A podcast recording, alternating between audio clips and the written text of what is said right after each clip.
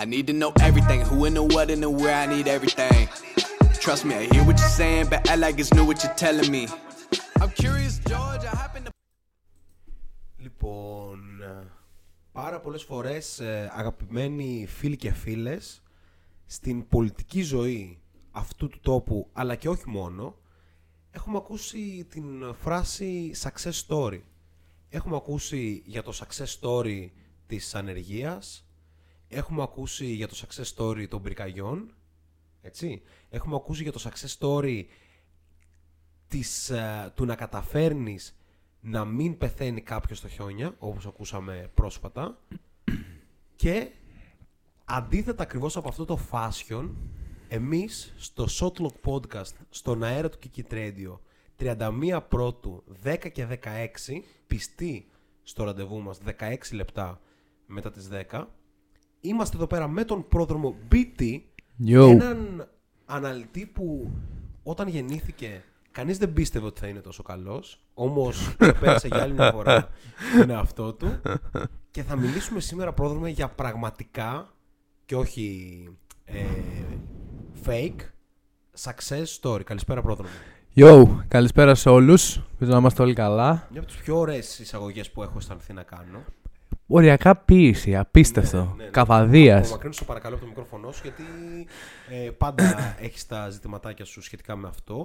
Το position είναι... Δώστε μας ένα ok από το chat, αν όλα ακούγονται crystal clear, όπως ακριβώς πρέπει να ακούγονται. Και καλησπέρα φυσικά στον Έρη Ιωάννη, στον Ερίκο και στον Τσολ 50€. Μας θυμάει τελευταία. Πάντα είναι μια απειλή. Βασικά. Είναι μια απειλή, δεν ξέρεις τι θα έρθει. Είναι κάτι για να μου φύγουν λεφτά από την τσέπη. Λοιπόν, δεν υπάρχει κανένας λόγος να χρονοτριβούμε. Θέλω σήμερα να μιλήσουμε αναλυτικά για μερικά μπασκετικά success story. Έχεις στο νου σου κανένα μπασκετικό success story αυτών των ημερών? Δεν έχεις? Δεν έχεις, θα μπω κατευθείαν εγώ. Έχω πολλά, αλλά μπες. Μισό λίγο, θέλω να φτιάξω το μικρόφωνο μου, οπότε μίλη λίγο, πρόδρομε. Άντε καλά. Λοιπόν, success story. Τι να πω για το σέρβο γίγαντα Νικόλα Γιόκιτς. Πάλι θα αρχίσω έτσι τη βδομάδα. Έχω αρχίσει να κουράζω πιθανώς πλέον με αυτή τη συζήτηση. Τα έγραφα και μεσοβδόμαδα. Ο Γιόκιτς είναι ο καλύτερος παίκτης στον κόσμο αυτή τη στιγμή. Νικόλα. Είναι ο καλύτερος παίκτης στον κόσμο αυτή τη στιγμή. Μισό λίγο. Νομίζω ακούγομαι μια χαρά. Γιατί μου λένε ότι δεν ακούγομαι? Δεν ξέρω. Μάλλον είναι άλλο ένα παίγνιο του τύπου που ζητάει συνήθως λεφτά για να παίξει κάποιο challenge μαζί σου. Άλλο ένα παίγνιο. Όχι, δεν θα μιλήσουμε για το Γιόκιτς πάλι, πρόδρομε. Εντάξει, είπα να πετάξω ένα όνομα που είναι... Ένα πραγματικό success story των ημερών δεν είναι παρά ο Bismack Biyombo. Αυτό είναι success story, φίλοι και φίλες. Ο παίχτης που, όπως αφιερώσαμε και μερικές γραμμές σήμερα στο Facebook του Shot Clock για να γράψουμε, ότι ο Bismack Biyombo λίγο πριν υπογράψει με τη Μούρθια, τον παίρνει τηλέφωνο κάποιος από τους Suns, σίγουρα όχι κάποιος GM, και λέει φίλε, μην πας στην Ισπανία, μείνε εδώ, γιατί θα παίξεις στους Suns. Έχει ο Aiton κορονοϊό, είναι και ο Μαγκή τραυματίας, έλα και σώσε μας. Ήταν τότε που ο υπερβολικά γυμνασμένος Bismack Biyombo δεν το πολύ σκέφτηκε, είπε το ναι, και 12 μόλις αγώνες μετά τι έχουμε, πρόδρομε? Όργια. Έχουμε 12 νίκες των Suns, έχουμε τον Bismack Biyombo να είναι μαζί με τον Chris Paul το καλύτερο δίδυμο στη λίγκα σε αυτούς τους 12 αγώνες. Συν 7,2 αν δεν κάνω λάθος. Ναι, ακριβώς, ναι. Και το κτίνος από το Κονγκό, νομίζω, στο οποίο αναφερθήκαμε και την προηγούμενη εβδομάδα, έτσι, μετρά 11,5 πόντους, 8 rebound και 1,2 block με 65% στα field goal. Λοιπόν, τι να λέμε για τον Bismack Biyombo, αλλά τι να λέμε τελικά κυρίως για τον Chris Paul. Κυρίως για τον Chris Paul. Οπότε για πες για τον Chris Paul, φίλε. Χθες παραλίγο να γίνει το 20-20 με assist, ήταν πολύ κοντά. Ήταν νομίζω τελείως 22-18, κάτι τέτοιο. Ναι. Με 55% field goal, αστείο. Ο Πόλ είναι μια απόλαυση για οποιονδήποτε μπορεί να είναι στο γήπεδο ή σε μια οθόνη μπροστά όταν παίζουν οι Suns. Γιατί δεν υπάρχει τέτοιος παίκτης πλέον στη λίγα. Είναι ένα playstyle το οποίο είναι λίγο σε μια εποχή που ο Chris Paul ξεκινούσε και τότε κάπως αυτό το playstyle κιόλας ψιλοέσβηνε σταδιακά. Δηλαδή κάπως πήγαμε στο pick and roll, αλλά όλο το choosing και το shot making τότε ήταν καθαρά στα χέρια του guard. Ο Paul φέρνει μια άλλη διάσταση ξανά στο προσκήνιο του παιχνιδιού. Δηλαδή ένα guard το οποίο μπορεί να έχει 15 assist μέσω όρος σε ένα span 10 αγώνων. Είναι κάπως τρομακτικό. Είναι ο λόγος που η Suns είναι αυτή τη στιγμή νούμερο 1. Βασικά, εγώ αυτό που αισθάνομαι είναι ότι όσο χρόνια και αν περάσουν, ο Chris Paul θα είναι ο point guard. Ναι, ο ορισμός του point guard. Αυτός που θα μας θυμίζει ότι το μπάσκετ δεν είναι τόσο πολύ τα σούτ από τα 10 μέτρα, δεν είναι τόσο πολύ τα εντυπωσιακά καρθοφώματα, είναι όλα αυτά. Αλλά το βασικότερο στο μπάσκετ, όπως σίγουρα θα συμφωνούσε και ο Τσόλ 50€, είναι τα fundamentals του, το πώς διαβάζει το παιχνίδι, το πώς είσαι ένα βήμα μπροστά από τον αντίπαλο στη σκέψη σου και μετά και στον τρόπο με τον οποίο δράς στον αγωνιστικό χώρο. Πάμε λίγο στα μηνύματα. Λοιπόν, καλησπέρα στον Τράκη από Ολλανδία. Καλησπέρα στον Τράκη. Καλησπέρα, Μάγκης. Όλα ακούγονται τέλεια και στην Ολλανδία. Αφού ακουγόμαστε στην Ολλανδία, είναι όλα εντάξει. Ερίκο, σαν να λέμε στον Μπρο, μη μείνεις του χρόνου προοδευτική, έλα στους πίστων. Εντάξει, ας μην συζητήσουμε σήμερα για την προοδευτική και εν γέννη για το τοπικό. Ένα άλλο λοιπόν success story, για να μην μας λένε οι αγαπημένοι μας φίλοι ότι αφιερώνουμε πολύ χρόνο στο Bismack Biyombo, είναι ο John Wall. Οπα. Και δεν είναι, αυτό δεν έχει σχέση με το μπάσκετ, αλλά έχει σχέση με τη ζωή. Πρώτο με BT. Ισχύει. Ο John Wall πληρώνεται, δεν έχει παίξει κανένα αγώνα φέτος. Απίθανο. Και όχι επειδή είναι τραυματίας. 1,4, σημειώστε το για να το ακούτε καλά, εκατομμύρια ανά αγώνα. Που δεν παίζει. Για να προσφέρει τις υπηρεσίες του που σε κάποια μονάκια με τον Michael Beasley στο Miami. Πραγματικά, αν με ρωτούσες ποιο είναι το όνειρό μου σε αυτή τη ζωή, ρε φίλε, θα ήταν κάτι τέτοιο. Κάτι πολύ κοντά σε αυτό, πιθανό. Δηλαδή, τον έχει μεγάλη αγάπη τον Beasley. Τον έχω, είναι και παιχτάρα. Α, τον Beasley. Ναι. Και το Wall. Και το Wall, εντάξει. Για τον Beasley κυρίως. Πού θα δούμε το Wall, Νικόλα, μετά το All-Star Game? Πιθανότατα πουθενά. Εννοώ ότι το συζητήσαμε και την προηγούμενη εβδομάδα εκτενώς ότι, okay, πιθανόν να το δούμε στους Lakers ή κάποιο buyout. Ναι. Αλλά επειδή το buyout είναι πολύ δύσκολο, ναι, ποιος θα έλεγε όχι σε 1,4 εκατομμύρια ανά αγώνα. Καλά, ναι. Και επειδή οι Lakers δεν ξέρω αν μπορούν να κάνουν, ας πούμε, αυτή την κίνηση. Για την ακρίβεια, League Sources πριν λίγη ώρα έλεγαν ότι οι Rockets δεν ενδιαφέρονται να κάνουν acquire με κάποιο τρόπο το Westbrook. Ναι, προφανώς. Το οποίο είναι και λογικό. Οπότε ο John Wall θα συνεχίσει να κάθεται πάνω σε αυτό το παχυλό συμβόλαιο. Έτσι. Και αυτό είναι success story, δεν ξέρω τι λες. Καλά, ναι. Δηλαδή και του Westbrook το συμβόλαιο θα βάζα μέσα, αλλά του Wall είναι πραγματικά εντυπωσιακό, ας πούμε, το πόσα λεφτά. Ήταν φοβερό αυτό το timing αυτού του συμβολέου και του extension που έπαιξε. Τώρα, όσο αφορά τον τραυματισμό, νομίζω είχαμε μια συζήτηση μαζί τις προάλλες που λέγαμε ότι μπορεί και να μην γλίστησε στο μπάνιο. Α, ναι, εντάξει, δεν θα τα πούμε αυτά. Λοιπόν, δεν θα τα υποθούν αυτά. Αυτά μένουν μόνο στο explicit περιεχόμενο του Shotlock Podcast. Θα το βρείτε στο Patreon σε λίγο καιρό ή και όχι. Ίσως. Λοιπόν, ο Bill λέει ότι το Shotlock είχε δώσει τραυματισμό LeBron πριν 2 εβδομάδες. Τα έλεγα. Ποιος τα έλεγε? Τραυματισμό σε εισαγωγικά, για να καταλαβαίνουν και οι ακροατές το context. Ότι ο LeBron James δεν έχει τίποτα. Ήτανε πολύ ωραίο όμως. Ξέρεις να πουλάει ο LeBron. Είναι φοβερός μαρκετίστας. Δηλαδή, βγαίνει η ανακοίνωση λίγες ώρες πριν τον αγώνα προχθές ότι είναι short το γόνατο, ξέρω εγώ, τον ενοχλεί και τέτοια. Και βγαίνει. Πείτε λίγο κάτι στον πρόδρομο που αντί να πει πονάει στο γόνατο, λέει είναι short το γόνατο. Το short δεν είναι πόνος. Όχι, είναι πόνος. Shorny, ρε φίλε, πονάει το γόνατό μου. Είναι. Swell είναι το πρίξιμο.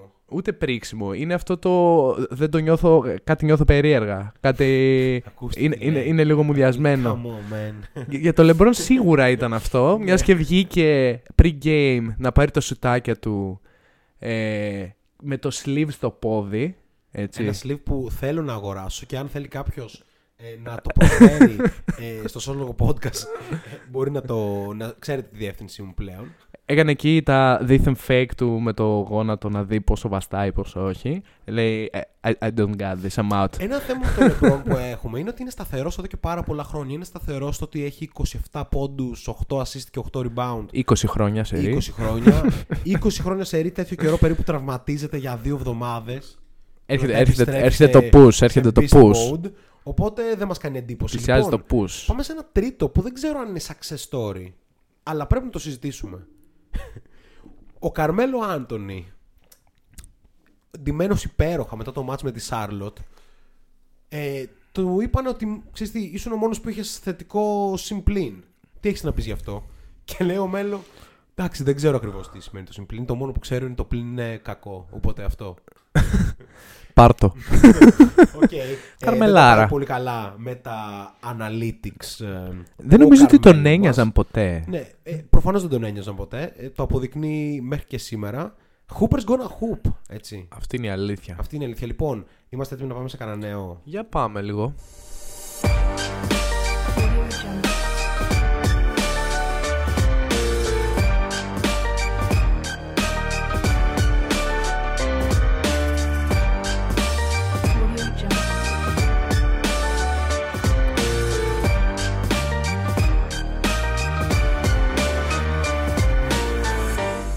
Λοιπόν, για πάμε. Πριν λίγη ώρα, δυστυχώς, Joe Ingles μας αφήνει για φέτος. Ναι, ACL, ο καταραμένος χιαστός κόπηκε και στον Joe Ingles. Σε μια Utah η οποία πάει πολύ άσχημα. Είναι ότι το Joe Ingles δεν θα τον επηρεάσει αυτό κάπως στη συνέχεια της καριέρας. Το επιστρέψει ακριβώς όπως ήταν. Δεν γίνεται να είναι πιο αργός ή λιγότερο αθλητικός. Ο Joe Ingles παίζει κατά βάση. Είναι το NBA comparison του Τσόλ 50 ευρώ. Ο Joe Ingles. Είσαι λίγο υπερβολικός. Επειδή είναι αριστερόχειρας. Κάνουν τα ίδια πράγματα στο γήπεδο. Σκεπτόμενο μπάσκετ. Νομίζω ότι ο Τσόλ 50 ευρώ σε αυτή τη φάση της καριέρας του έχει κάπως λίγο πιο, είναι λίγο πιο mobile από το Joe Ingles. Τι ακούμε. Υπερβολές. Utah στο χειρότερο της φεγγάρι εδώ και 3 χρόνια. Ακριβώς. Με τον Μίτσελ έξω. Και θα το ακούσουμε και θα το συζητήσουμε και αναλυτικότερα μετά για τη Utah και τον Rudy Gobert και το All-Star Case του κλπ. Αλλά δεν είναι καλή η Utah. Η Utah δεν είναι καλή αυτή τη στιγμή. Και πάω στο major theme της εβδομάδας, το οποίο αποφάσισα να είναι οριακά μονοθεματικό το news. Ναι, είναι το best of the week που λέμε. Ναι. Πέρα από τους Suns που εντάξει είναι πρώτοι σε όλες τις λίστες, όλα τα οτιδήποτε. Η ομάδα η οποία κάνει το BAM. Και οι Warriors είναι καλοί. Ενώ ότι έχουν τύπου νομίζω 7-1 στα τελευταία 8. Ναι, απλά δεν κερδίζουν κάπως ούτε ιδιαίτερα πιστικά ούτε παίζοντας φοβερό μπάσκετ. Περνάει και την καμπή το Στεφ ακόμα. Κλείνουμε σχεδόν 2 μήνες πλέον σε αυτή τη φάση. Να δούμε τι θα γίνει εκεί. Πάω λοιπόν στο κύριο, το οποίο για μένα αυτή τη εβδομάδα με αρχή από τα μέσα της προηγούμενης κιόλας είναι η Ατλάντα. Okay. Θα ήθελα πολύ να είναι σοφάδα εδώ. Προς το παρόν δεν έχει δηλώσει παρόν. Ας ελπίσουμε ότι θα έρθει. Και έχουμε συζητήσει εκτενώς για την Ατλάντα και το πόσα πράγματα πάνε λάθος. Αλλά όταν κλείσαμε τη συζήτηση για την Ατλάντα, κάπως σαν ο Trae Young Δευτέρα βράδυ να καθόταν και να λέει γιατί το shot clock θεωρεί ότι δεν είμαστε αρκετά καλοί. Γιατί έλα εδώ Bogdanovic. Εδώ Καπέλα. Γιατί το σώτρο λοιπόν δεν είμαστε καλοί. Και κάπως βλέπεις τι γίνεται. Ναι. Τι είδους επιρροή υπάρχει. Θα δώσω λίγα νούμερα έτσι για περιεχόμενο περισσότερο. Okay. Λοιπόν, Atlanta all season. Μέχρι στιγμής όλα τα games. Δεύτερη σε offensive rating. Στα τελευταία 7 είναι επίσης δεύτερη. Αυτή είναι μια σταθερά για την Atlanta με την οποία πορεύεται μέχρι στιγμής. Πάμε λίγο στα πιο juicy. Net rating. Όλη τη σεζόν μέχρι στιγμής 16η, εντελώς στη μέση. Αντίθετα, τελευταία 7 παιχνίδια, πρώτη στη λίγκα. Τρομακτική διαφορά. Και το ακόμα πιο ζουμερό, defensive rating, όλη τη σεζόν φέτος, τέταρτη από το τέλος, 27η μόλις, στα τελευταία 7 παιχνίδια, έκτη στη λίγκα. Συν extra stat, γιατί το χρησιμοποίησαν επιχείρημα και σε άλλες ομάδες κατά διαστήματα. Το έλεγα και για τον Dallas αυτό. Όλη τη σεζόν η Ατλάντα ήταν 17η σε pace, κάπου στη μέση. Πλέον είναι 8η.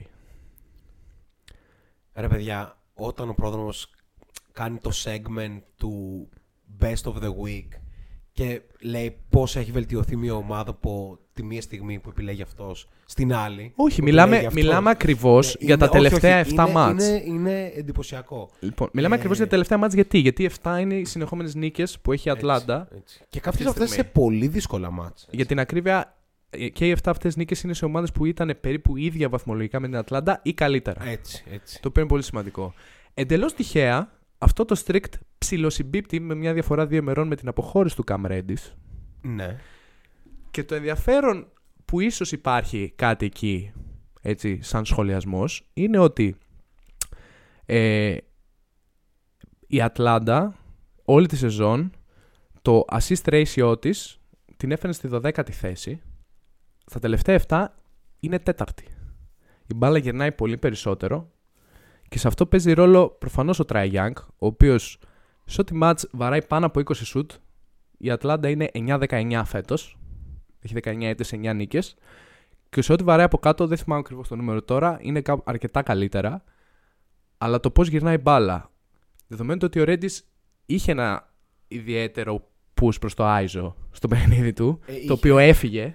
Ναι. Και ήρθε στη θέση του, ας πούμε, Huerter και Hunter, που κάπως είναι παίκτες που θα παίξουν για το κάτσε σου, θα κόψουν προς το καλάθι, θα. Βελτιώνει το παιχνίδι της Ατλάντα με αυτόν τον τρόπο. Και το άλλο κλειδί είναι τα λεπτά του Οκόγκου, ο οποίος, εντάξει, έχασε πολύ μεγάλο διάστημα. Πρακτικά έχει παίξει φέτος μόνο 17 αγώνες. Από τα μέσα Δεκέμβρη και μετά, δηλαδή, είναι σερί στο rotation. Και το άλλο ωραίο είναι ότι όταν σχεδόν μοιράζονται τα λεπτά μεταξύ αυτού και του Καπέλα, δηλαδή να παίξει ο Καπέλα 25, να παίξει ο Κόγκου 20-22, η Ατλάντα σχεδόν πάντα κερδίζει. Ναι. Δώσε μου comments και το συζητάμε. Ναι. Ένα βασικό στοιχείο που εγώ έχω εντοπίσει κάπου στην Ατλάντα είναι ότι περιμέναμε να δέσει η αμυνά της. Είναι ομάδα του Μακμίλαν, θα γινόταν αυτό κάποια στιγμή. Φαίνεται ότι αρχίζει να γίνεται. Αλλά επιθετικά κάπως με ανησυχούσε το σε τι φάση είναι ο Young που παίζει τόσο καλά και δεν μπορούν να ανταποκριθούν οι συμπαίχτες του κλπ. Νομίζω ότι το ότι έφυγε ο Cam Reddish, το ότι επέστρεψε ο Hunter, έτσι, και ξαναβρήκανε κάπως τους ρόλους, πήγε ο Bogdanovic στον πάγκο κλπ. Δημιούργησε μια σταθερότητα που δεν υπήρχε το τελευταίο διάστημα στην Ατλάντα. Και νομίζω ότι, εντάξει, αυτό το σερί που βλέπουμε τώρα απέναντι σε Milwaukee, Minnesota, Miami, Charlotte, Sacramento, Βοστόνη και Lakers είναι χοντρό. Κάτι που δεν περιμένεις. Χοντρό. Έτσι. Δηλαδή θα πέσει, θα έρθουν κάπως come back to earth, ας πούμε. Αλλά νομίζω ότι η Ατλάντα από τώρα ξεκίνησε την προσπάθειά της για να μπει στα play-off. Ναι. Είναι 10η αυτή τη στιγμή. Όχι στα play-in. Ναι. Στα play-off. Μην ξεχνάμε ότι μιλάμε για την ομάδα που πέρυσι ήταν στους τελικούς Ανατολής. Όσον αφορά τον Οκόγκου, έχω ανοίξει και την καρτέλα μπροστά μου. Η Ατλάντα με τον Οκόγκου είναι 18 στα 18 μάτς που έχει παίξει. Και μιλάμε για ένα παίκτη ο οποίος στην ουσία σε 23 λεπτά παιχνιδιού μετράει 10 πόντους και 6 rebound μέσο όρο. 74,5% field goal, αν δεν κάνω λάθος. Ακριβώς. Και είναι με κάποιο τρόπο καθοριστικός στο τι κάνει η άμυνα της Ατλάντα αυτή την περίοδο. Είναι ο πιο mobile από τους, ας πούμε, ψηλούς που έχει. Ακριβώς. Ελευθερώνει πάρα πολύ τον Collins. Ο πιο έξυπνος επίσης από τους ψηλούς. Ναι, και επιθετικά ελευθερώνει πάρα πολύ τον Collins. Δεν φαίνεται ακριβώς τα stats αυτό, αλλά άμα δει κάποιος κάποια μάτς της Ατλάντα θα το... Ακριβώς, θα το δει. Νομίζω ότι μιλώντας για νέα, ας πούμε, νομίζω ότι φεύγοντας από την Ατλάντα μπορούμε να ασχοληθούμε και λίγο με το Μαϊάμι, με το οποίο δεν έχουμε ασχοληθεί και ιδιαίτερα φέτος. Ναι. Κάποτε στα pre-season ο Ματζούκας είχε πει ότι θα είναι τύπου 6η. Όταν έλεγα ότι θα βγουν 3η στη regular. Ναι. Εγώ που τους είχα, δεν θυμάμαι, νομίζω τους είχα 5ους, κάτι τέτοιο. Ο Ματζούκας σου είχε στην 7η. μπορούμε να μιλήσουμε για το θαύμα του ΣΠΟ, το οποίο δεν είναι το roster. Το roster, εντάξει, είναι υπερ-roster, ρε φίλε. Δηλαδή από τον Butler, από τον Αντεμπάγιο, από τον Duncan Robinson, ναι, είναι υπερ-roster. Αν θυμάσαι, σε εκείνη τη συζήτηση. Από τον Kyle Lowry. Ναι, σε εκείνη τη συζήτηση λέγαμε ότι πολύ σημαντικό, ας πούμε, θα είναι πέρα από την υγεία και το πώς θα κολλήσουν και τι θα προσφέρουν οι όντως ρολίστες. Δεν μιλάω για τους Tyler Hero, ας πούμε, αυτού του κόσμου. Μιλάω για τους Strauss αυτού του κόσμου. Μιλάω για τον Yurtseven που ήρθε αργότερα. Μιλάω για τον Gabe Vincent. Και αυτοί όλοι, με το Yurtseven προστάρι, ας πούμε, είναι φοβεροί. Το Μαϊάμι είχε μεγάλα στρέτσις μέχρι στιγμής στο πρωτάθλημα, με πολλές απουσίες. Και η πραγματικότητα είναι ότι δεν έχει υπάρξει ακόμα ένα σερί τύπου 10 αγώνων που να είναι πλήρης. Ο Λάουρι λείπει αυτή τη στιγμή, μην το ξεχνάμε, παρότι το Μαϊάμι πάει πάρα πολύ καλά. Νιώθω ότι ο Αντεμπάγιο ακόμα δεν έχει βρει πατήματα, θα το δούμε κάπως λίγο στη συνέχεια και μέχρι το Star Game πώς θα πάει. Αλλά ο Butler είναι σε αρρωστημένο mode. Είχα μια διαφωνία της προάλλες σε πολύ γνωστό group στο Facebook, NBA-κο, σχετικά με το αν ο Jimmy Butler είναι ή όχι ο καλύτερος του way παίχτης στη λίγα. Η δική μου προσωπική άποψη με τους Paul George και Leonard εκτός είναι ότι ο Butler είναι ο καλύτερος του way παίχτης στη λίγα. Όπου του way παίχτης τι σημαίνει? Μην τον μπερδεύουμε το 3D. 3D είναι ο παίκτης που παίζει άμυνα και σουτάρει τρίποντο. Two-way είναι ο παίκτης που είναι πάρα πολύ καλός ή και elite και στις δύο πλευρές του παρκέ. Νομίζω ότι αν πούμε ότι ο Γιάννης είναι ο καλύτερος, ναι, θέλω να συγκεκριμενοποιήσουμε την κουβέντα στα wings, στα φτερά δηλαδή, στους παίκτες 2-3-4, 2-3 κυρίως. Νομίζω ο Butler εκεί παίζει λίγο μόνος του. Ναι. Και είναι και λίγο. Είναι και σκόρερ, είναι και δημιουργός, είναι και υπεραμυντικός, είναι και καλός στην ομαδική άμυνα. Κάπως μετά από χρόνια και τις συγκρούσεις που είχαμε με τον Jimmy Butler. Νομίζω... Προσωπικού τύπου. Ναι. Κάπως we came at peace. Επιτέλους. Ναι. Και μπορώ να πω αυτό. Ο Jimmy Butler είναι ο καλύτερος two-way forward, όχι, wing παίχτης της Λίγκας, και αυτό νομίζω ότι αποτυπώνεται και στο Μαϊάμι. Ένα δεύτερο στοιχείο για το Μαϊάμι είναι για μένα ο τρόπος με τον οποίο ο Έριξ Ποέλστρα γεννάει ταλέντα, αυτό που έλεγες πριν. Sick. Δηλαδή, και δες τι κάνουν οι παίκτες φεύγοντας. Δες το Whiteside, ας πούμε, που φέτος ξαναπαίζει κάπως καλά μετά από πάρα πολλά χρόνια. Δες τον Josh Richardson, που φέτος είναι κάπως ok μετά από τραγικές σεζόν. Ναι. Σε... Φιλαδέλφια και Ντάλλας. Ντάλλας σίγουρα. Και Φιλαδέλφια, ναι. Οπότε κάπως υπάρχει κάτι εκεί στο Μαϊάμι. Ένας τρόπος παιχνιδιού, ένας τρόπος ενσωμάτωσης του ταλέντου, ένας τρόπος διαμόρφωσης τελικά του ταλέντου. Γιατί ο Ντάνκαν Ρόμπινσον πουθενά άλλου δεν θα ήταν αυτό. Σε μια συνέντευξη του λέει ότι ο ΣΠΟ του είπε, του απαγόρευε να σκάει την μπάλα στις προπονήσεις. Εσύ μόνο θα σουτάρεις. Μας κάνεις κακό όταν τη σκάς. Και νομίζω ότι κάπως έτσι μιλάμε και για το Μαϊάμι, για φέτος που δεν θεωρώ ότι θα πάει στους τελικούς της Ανατολής. Όχι, αλλά είναι μια πολύ σκληροτράχηλη ομάδα. Δηλαδή... Δεν θα χαρίσει να τη βρεις όμως τον πρώτο γύρο, ούτε στο δεύτερο. Με τίποτα. Αρχικά, εντάξει, αν κάπως ο Αντεμπάγιο κάνει ένα μικρό leap, κυρίως στο επιθετικό κομμάτι. Είναι... Αρχικά, ο Αντεμπάγιο μπορεί τώρα να μην πολύ έχει βρει ρυθμό, αλλά είναι αδιανόητος δημιουργός. Καλά, προφανώς. Αδιανόητος. Είναι πάρα πολύ καλός. All NBA material. Ναι, να δούμε λίγο ένα stretch, ας πούμε, 10 παιχνιδιών που θα γυρίσει ο Kyle Lowry. Πώς θα κινηθεί, κυρίως επιθετικά με ενδιαφέρει, για την άμυνα δεν πολύ φοβάμαι για το Μαϊάμι. Με το ΣΠΟ ειδικά, ας πούμε, είναι πανέξυπνος. Δεν ξέρω, εμένα μου αρέσει πάρα πολύ. Κάπως τους πίστευα κιόλας από την αρχή, να πω την αλήθεια, αλλά... Θέλω να δω τον Αντεμπάγιο να κάνει το step up για να πω ότι είναι contender. Γιατί η Butler μόνος του, με το Lowry, με κάποια ηλικία κλπ. Και τον Tyler Hero. Και ο Hero, εντάξει. Είναι φοβερός. Αλλά θέλει ένα extra push, γιατί δεν υπάρχουν. Ρε παιδί μου, εντάξει, είναι μια ομάδα γεμάτη με αρκετούς star. Αλλά δεν είναι αυτό το Brooklyn 3 super duper star ή... Ναι. Milwaukee, άπειροι φοβεροί σουτέρς και δημιουργεί, και ο Γιάννης στη μέση, συν να παίζουν. Τέλος πάντων, θέλει ένα θέλει ένα mini push, πιστεύω, για να πούμε ότι είναι μια ομάδα που είναι legit σοβαρός contender αυτή τη στιγμή, γιατί και η Ανατολή είναι super γεμάτη. Οκ. Okay. Λοιπόν, μάλλον δεν ακούμε καλά. Μάλλον, ναι. Οπότε θα βάλουμε ένα τραγουδάκι. Ναι, να λύσουμε το τεχνικό προβληματάκι, το casual. Και επιστρέφουμε.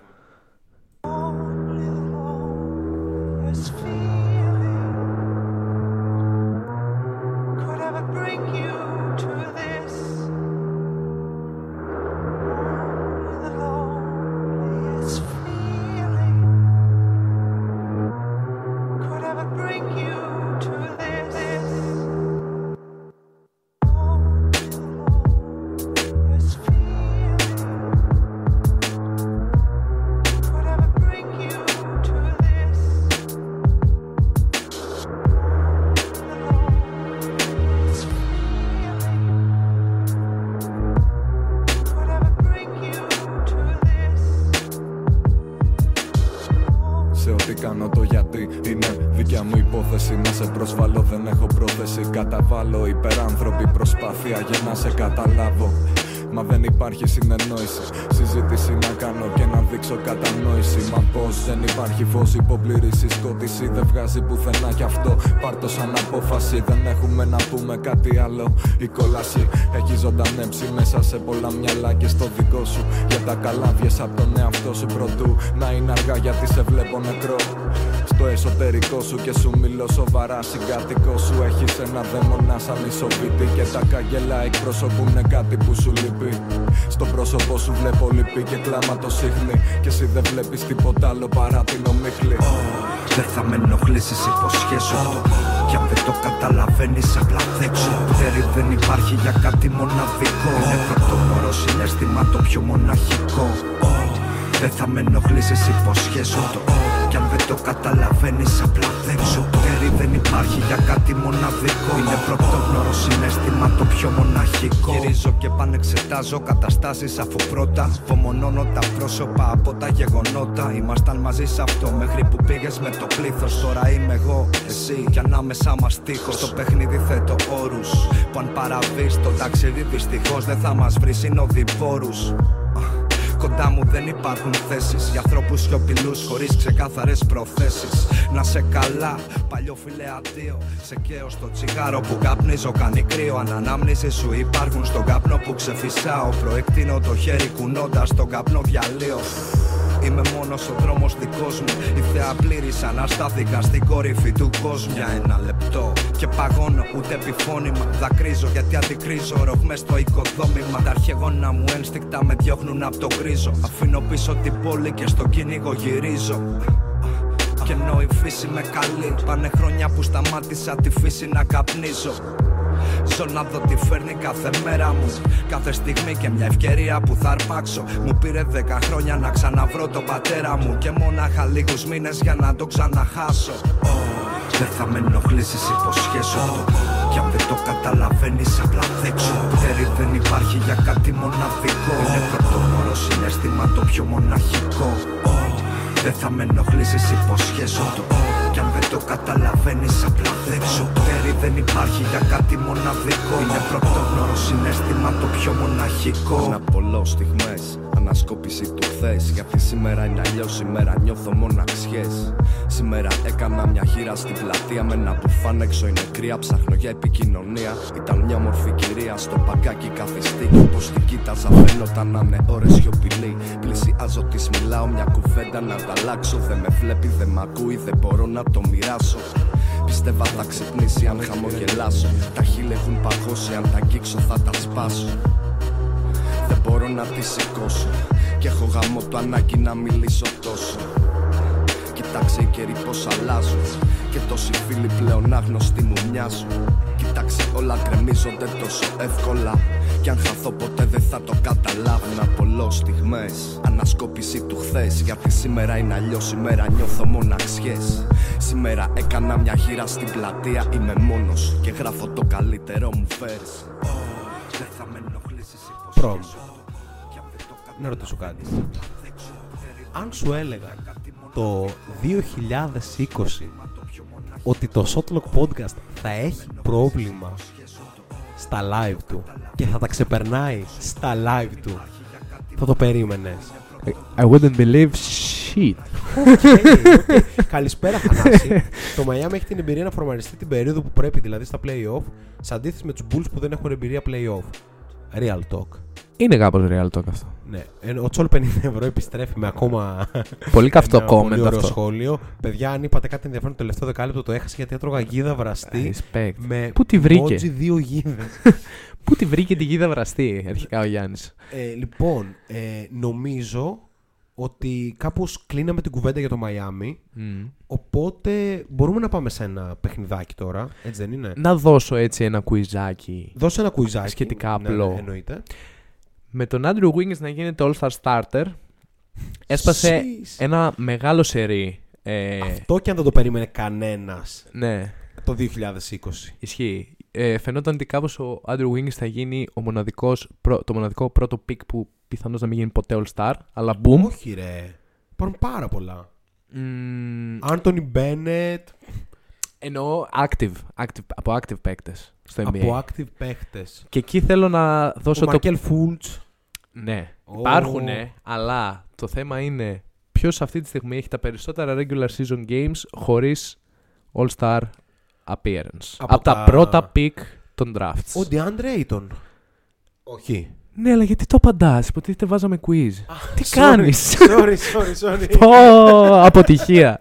Είναι ο DeAndre Ayton με 206 παιχνίδια, αν δεν κάνω λάθος. Να δούμε πότε θα το δούμε αυτό το παιδί, γιατί φέτος δεν...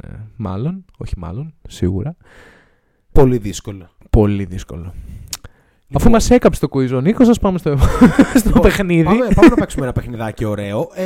Ξέρεις τι, μιας και έβαλες All Star μες στην κουβέντα, πάμε για All Star παιχνίδι. Λοιπόν, buckle up όλοι στα σπίτια σας τώρα και εσείς που μας ακούτε στο Spotify, καθώς πάμε για ένα παιχνιδάκι fill in the blank αυστηρά για το All Star Game.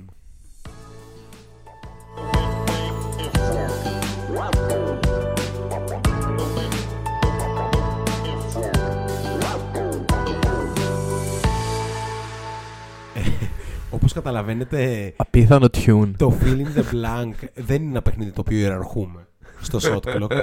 Οπότε πήρε το Other Games Intro, όπως λέει. Το οποίο δεν είναι και το πιο ωραίο, αλλά είναι πολύ ευχάριστο. Είναι κάπως σαν ήχο στο κινητό της μητέρας σου. Σαν πολυφωνικό tune σε παλιό Nokia, αλλά έγχρωμο με κουμπιά. Λοιπόν, πάμε να συμπληρώσουμε μαζί τα κενά. Λοιπόν, στη θέση του Andrew Wiggins, βασικό στη Δύση, θα έπρεπε να είναι ο...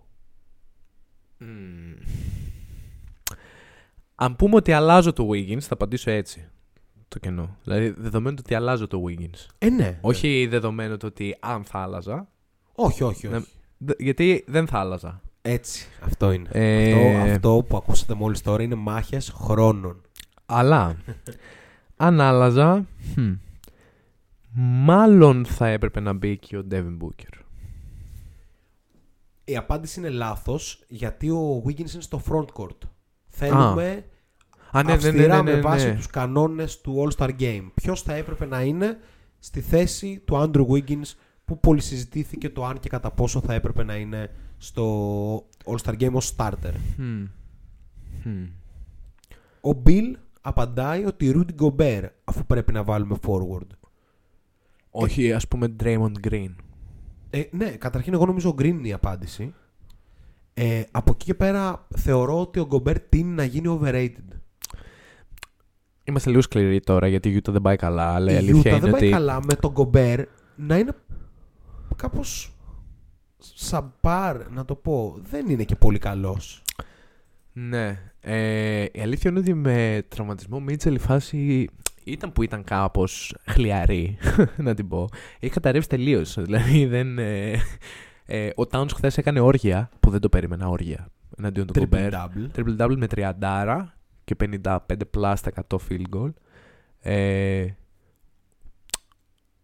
Μας έχει μείνει λίγο η φάση με το Rudy ότι είναι ένα defensive beast τρελός lob catcher, above the rim game, over the top, vertical spacing και όλα αυτά. Εντάξει. Αλλά όλα αυτά για να υπάρξουν θέλει ένα δημιουργό καλό με χημεία. Δηλαδή, αν τον είχε ο Πολ τον Gobert με κάποιο τρόπο, θα ήταν αστείο πραγματικά. Καλά, ναι, προφανώς. Απλά θέλω να πω το εξής, ότι ο Gobert, ας πούμε, έχει να παίξει από τις 24 πρώτου.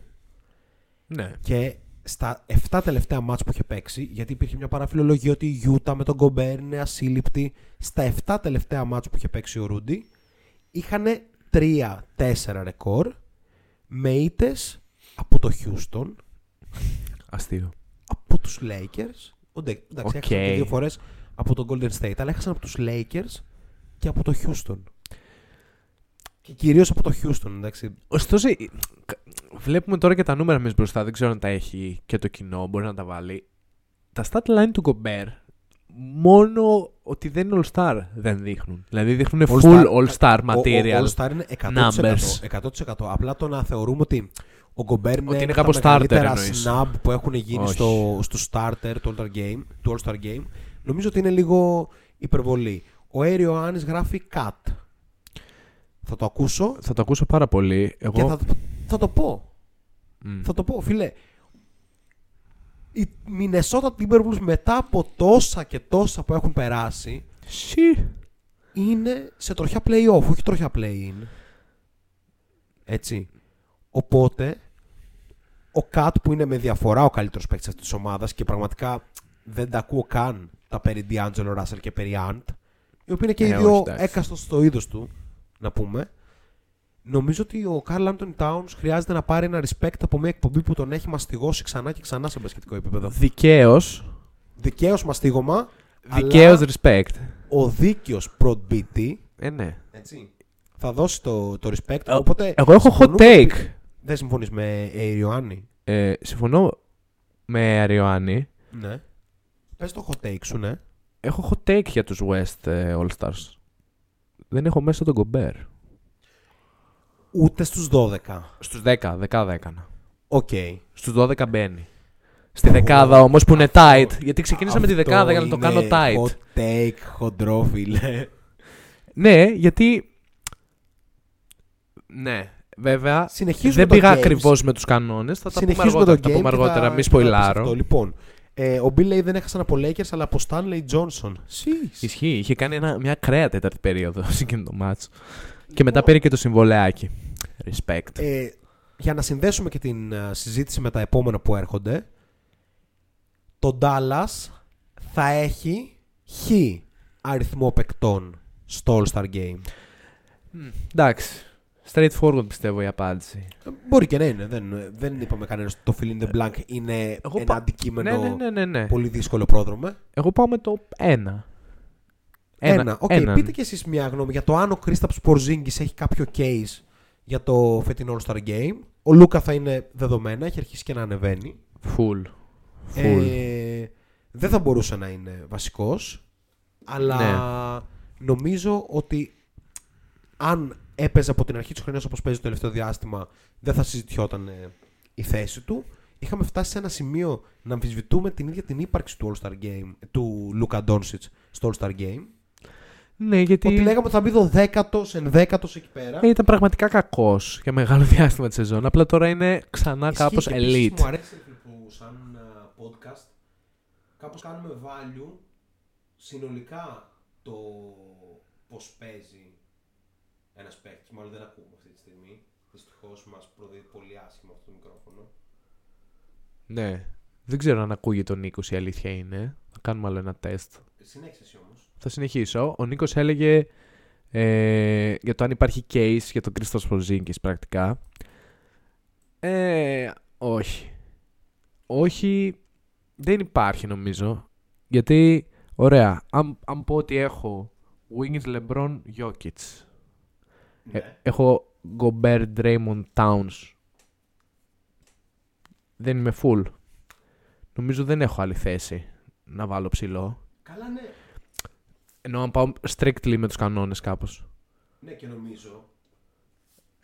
Μάλλον δεν ακούγομαι. Ναι.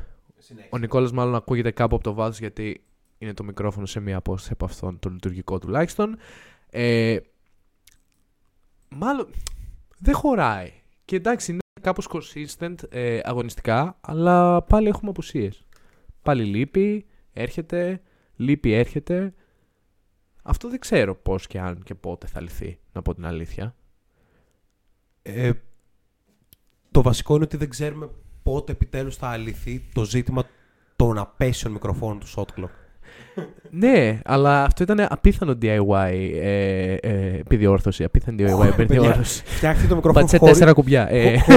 Χωρίς καν τραγούδι αυτή τη φορά. Απίστευτο.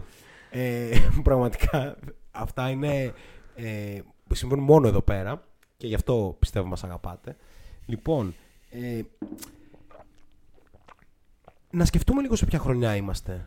Είμαστε λίγο στη χρονιά που είναι ο Ντέιβις τραυματίας, ο Τζόρτζ, ο Λέοναρντ. Για Πορζίνγκις, Wiggins και πολλούς άλλους παίχτες ήταν once in a lifetime ευκαιρία να την αρπάξουν και αν μπορέσουν να τη διατηρήσουν.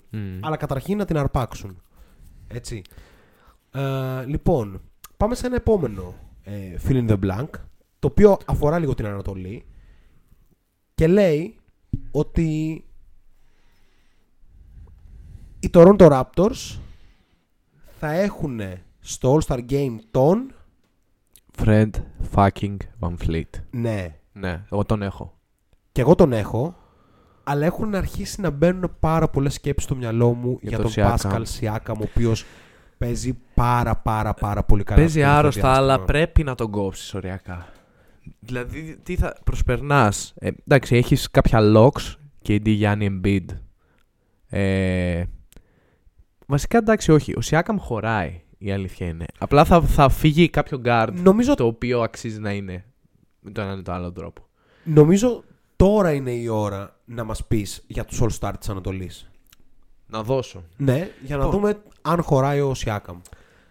Εντάξει, συμφωνώ με τους starters. Γενικά. Νομίζω έπεσαν τελείως μέσα. Τελείως μέσα για την Ανατολή.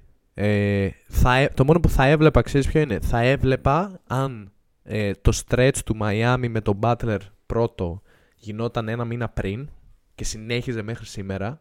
Θα έβλεπα Butler, ας πούμε, αντί DeMar. Συζητήσιμο. Βασικά αλλά αυτό δύσκολο. Θα ήταν συζητήσιμο. Ναι, τώρα κάπως δεν είναι. Ναι. Οπότε συμφωνώ με την πεντάδα και πάω στο μετά. Point guard θα βάλω το Van Fleet. Ωραία. Σίγουρα είναι ο Butler εκεί. Ανάμεσα σε ποιους παίζεται, ρε παιδί μου? Το backcourt νομίζω παίζεται ανάμεσα στο Butler, θα είναι σίγουρα. Ναι. Στο Van Vliet, ναι, θα είναι σίγουρα. 2. Στο Zach LaVine θα είναι σίγουρα. 3. Άρα είμαστε στους 8. Θέλουμε άλλους 4. Ναι. Βάζω ένα ψηλό τώρα. Ψηλό εύκολο για μένα. Jared Allen. Ναι. Ευκολότατο. Jared Allen. 9. Και μετά ξεκινάει η συζήτηση. Ναι. Λοιπόν, για point guard, εγώ πιστεύω ότι μάλλον δεν χωράει άλλο. Αλλά η συζήτηση, αν υπάρχει, είναι για τον Darius Garland, για τον Drew Holiday και για τον LaMelo Ball. Ωραία. Ένας από αυτούς θα είναι. Δεν γίνεται να είναι όλοι. Όχι, γίνεται με βάση τους αναπληρωματικούς. Ναι. Δεν γίνεται με βάση το δικό μας κριτήριο. Okay. Αν πρέπει να διαλέξω έναν από τους τρεις, παίρνω κάπως τουλάχιστον για φέτος. Δεδομένου και ο Τζρου κάπως έχασε μάτς, μπήκε βγήκε από το lineup πολλές φορές φέτος. Ναι, ναι. Θα πάρω τον Darius Garland. Κι εγώ. Είναι sick αυτά τα οποία κάνει. Χθες διέσυραν το Milwaukee. Ναι, και το Cleveland είναι πάρα πολύ καλό με τόσο σοβαρές απουσίες. Ναι. Οπότε νομίζω ότι ο Garland μπαίνει. Άρα πάμε στους 10. Έχουμε άλλες 2 θέσεις. Και έχουμε να τις δώσουμε. Έχουμε μία και μία. Μία frontcourt, μία backcourt ή όχι. Όπου να είναι, τις δίνουμε. Ποιοι είναι οι υποψήφοι να δούμε? Τώρα. Είναι κάποιος από τη Φιλαδέλφια? Όχι. Υπάρχει ο Chris Middleton. Με το Milwaukee να έχει πέσει στην 5η θέση. Υπάρχει όμως. Εντάξει, ναι, είναι κάπως σε αυτή τη λίστα. Υπάρχει ο Τζρου. Okay. Από Miami δεν θα πάρω κάτι άλλο, ας πούμε. Δεν υπάρχει κάτι άλλο. Υπάρχει μια συζήτηση για τον James Harden. Ίσως. Έχει χάσει πάρα πολλά μάτσα. Αλλιώς είναι. Θα πρέπει να είναι στο All-Star, αλλά έχει χάσει πάρα πολλά μάτς. Δεν ξέρω αν. Και μετά σίγουρα θα πρέπει να μπουν εκεί ο Jason Tatum. Ναι. Που μάλλον θα είναι κάπως εκεί προς τους τελευταίους, δεδομένου ότι έχει 26-27 πόντους μεσόωρα πόσο έχει. Είναι ο Siakam. Είναι ο Siakam. Είναι ο Miles Bridges. Ναι, τον έχω πιο πίσω προσωπικά. Και ο Λαμέλο. Okay, και ο Λαμέλο, κάπως αυτοί όλοι μαζί. Νομίζω ότι θα πάει εν τέλει δύο τελευταίες θέσεις, θα πάνε σε Tatum. Μάλλον θα το πάρει. Δεν είναι καλός ο Tatum. Μπορεί να μην είναι. Αλλά δεν είναι καλός. Δεν παίζει σε all-star level ο Tatum. Δεν μου λένε τίποτα 25 πόντου μέσο όρο. Απολύτως τίποτα. Ναι. Ποιος δεν θα έβαζε 25 πόντους με 23 σούτ ανά αγώνα. Εντάξει. Ισχύει, αλλά για τα Αμερικανάκια που λέμε έτσι. Ναι. Στα εισαγωγικά. Αυτό, ναι. Λοιπόν, ο Harden μπαίνει. Ο Harden μάλλον πρέπει να μπει. Δεν ξέρω. Δηλαδή, συζητάμε για τον Tatum και θα μείνει για οποιοδήποτε λόγο εκτός ο Harden. Όχι. Ο Harden μπαίνει. Άρα είμαστε στο 11 και μένει μία θέση. Θα την πάρει ο LaMelo Ball. Θα την πάρει ο Miles Bridges. Θα την πάρει ο Pascal Siakam. Θα την πάρει ο Chris Middleton. Δεν φαίνεται ότι όλοι αυτοί το αξίζουν κάπως παραπάνω από τον Tatum. Δεν ξέρω, ας μας πούνε. Ναι, και για την ακρίβεια από όλους αυτούς συν τον Tatum, εγώ πιστεύω λίγο πιο πολύ ο Siakam. Από όλους αυτούς. Του πιστεύω λίγο πιο πολύ ο Siakam. Το στρες των τελευταίων 2 μηνών είναι πραγματικά καλό. Συνέχισε λίγο την ανάλυση σου όσο ψάχνω να παρουσιάσω τα stats του Siakam. Εγώ θέλω να βάλω άλλο ένα πράγμα στο τραπέζι, ας πούμε, της συζήτησης. Ο KD μπορεί και να μην παίξει. Είναι ψηλό σίγουρο. Οπότε ανοίγει άλλη μια θέση. Ίσως αξίζει να συζητήσουμε και για τον πρώτο αναπληρωματικό. Έτσι να το. Εγώ νομίζω ότι το κάνουμε πέρα, τριάδα. Εκεί πέρα θα πάρει τη βάφτιση κάποιος από τη Σάρλοτ. Λες, ήρθε η ώρα. Ναι. Η αλήθεια είναι βέβαια ότι αν πρέπει κάποιος να βαφτιστεί, όπως λες, για media reasons, μάλλον θα είναι ο Λαμέλο. Ναι, προφανώς. Αλλά θα μου φανεί, ας πούμε, πολύ. Θα μου κακοφανεί αν κάπως μπει ο Λαμέλο και δεν μπει ο Siakam με κάποιο τρόπο. Ο Siakam, να πούμε ότι τον τελευταίο μήνα, όπου το Toronto είναι και πολύ καλό, έχει 22,5 πόντους, 8,7 rebound, 6,5 assist, 48% field goal και 41% τρίποντο. Και 2 κλεψίματα ανά αγώνα. Αυτά είναι για το Γενάρη. Είναι ένας Γενάρης του Siakam, ο οποίος συνοδεύεται από έναν Δεκέμβρη του Siakam με 22,6 πόντους, 9,5 rebound, 4,6 assist και 49% field goal. Εκεί βέβαια είναι λίγο πολύ άσχημο, είναι αυτό που δεν είχε βρει το shoot του και σούταρε 20% στο τρίποντο. Αλλά ήρθε αυτό. Ναι. Φαίνεται να έχει έρθει τουλάχιστον. Ναι. Με άρα τη νέα χρονιά. Αυτό εμένα κάπως μου λέει all-star. Ναι, δεν το συζητάω. All around δεν συγκρίνεται νομίζω με κανέναν από αυτή τη λίστα της τελευταίας θέσης συν το substitution, την αλλαγή που θα έρθει στη θέση του Durant. Ο Tatum είναι πολύ χειρότερα παρότι έγραψε και 50 και γενικά κάπως οι Celtics παίζουν πολύ καλύτερο, όχι πολύ καλό γενικά, αλλά πολύ καλύτερο μπάσκετ από ό,τι παίζα στην αρχή της σεζόν. Επίσης, ο Siakam έπαιξε και 57 λεπτά τις προάλλες. Ναι. Όλοι οι βασικοί του Toronto παίξαν πάνω από 50. Τελευταία αλλαγή ο Nurse σε αυτό το μάτς έκανε στο 8:44 πριν τη λήξη της τέταρτης περίοδου. Θα είχα πεθάνει. Για όσους δεν ξέρουν, το μάτς έληξε την τρίτη παράταση. Προφανώς. Ρε, είναι ένας ολόκληρος αγώνας, είναι 5. Όχι, είναι 22 σερί αγωνιστικά λεπτά. Στο NBA, έτσι. Λοιπόν, ο Jason Tatum για το μήνα Γενάρη συνεχίζει να είναι καταπληκτικά κακός στο τρίποντο με 32,8. Πρόσεξε λίγο, έχει σημασία. Έχει 8,5 attempts. Το 32,8 γενικά, αν το έκανε κάποιος που σουτάρει 2 τρίποντα ανά αγώνα, δεν θα ήταν τόσο μεγάλο θέμα. Ισχύει. Σουτάρει 8,5 τρίποντα ανά αγώνα. Είναι πολύ πολύ κακό. Και άμα δει κιόλας κάποιος, δηλαδή έχει 7-14 στο 1, 9-14 στο επόμενο, 0-6-0-7-0-4, 1-5 στα επόμενα 4. Ναι. Είναι αστείο. Δεν υπάρχει consistency. 3,3 λάθη για 4,6 assist. Ναι. Σε ένα παίχτη με τόσο υψηλό usage. Σκληρό. Κάπως ο Tatum είναι τόσο ψηλά στους αριθμούς, που είναι πολύ ψηλή, 26,2 πόντους, έκτος σκόρερ της λίγας, παίρνοντας πάρα πολλά σουτ. Δεν ξέρω αν είναι πάρα πολύ Tracy McGrady Orlando η φάση του. Okay. Το μπάσκετ έχει προχωρήσει από αυτό, πιστεύω, και το playstyle του Tatum δεν είναι πολύ σωστό για αυτά που θα μπορούσε να κάνει. Ναι. Δεν πηγαίνει αρκετά στο. Εγώ επιμένω να λέω ότι αυτή η ομάδα χρειάζεται ένα πραγματικό point guard κάποια στιγμή για να δουλέψει. Καλησπέρα και στον Μπέλμαν. Μπήκε μόλις. Ισχύει. Οκ.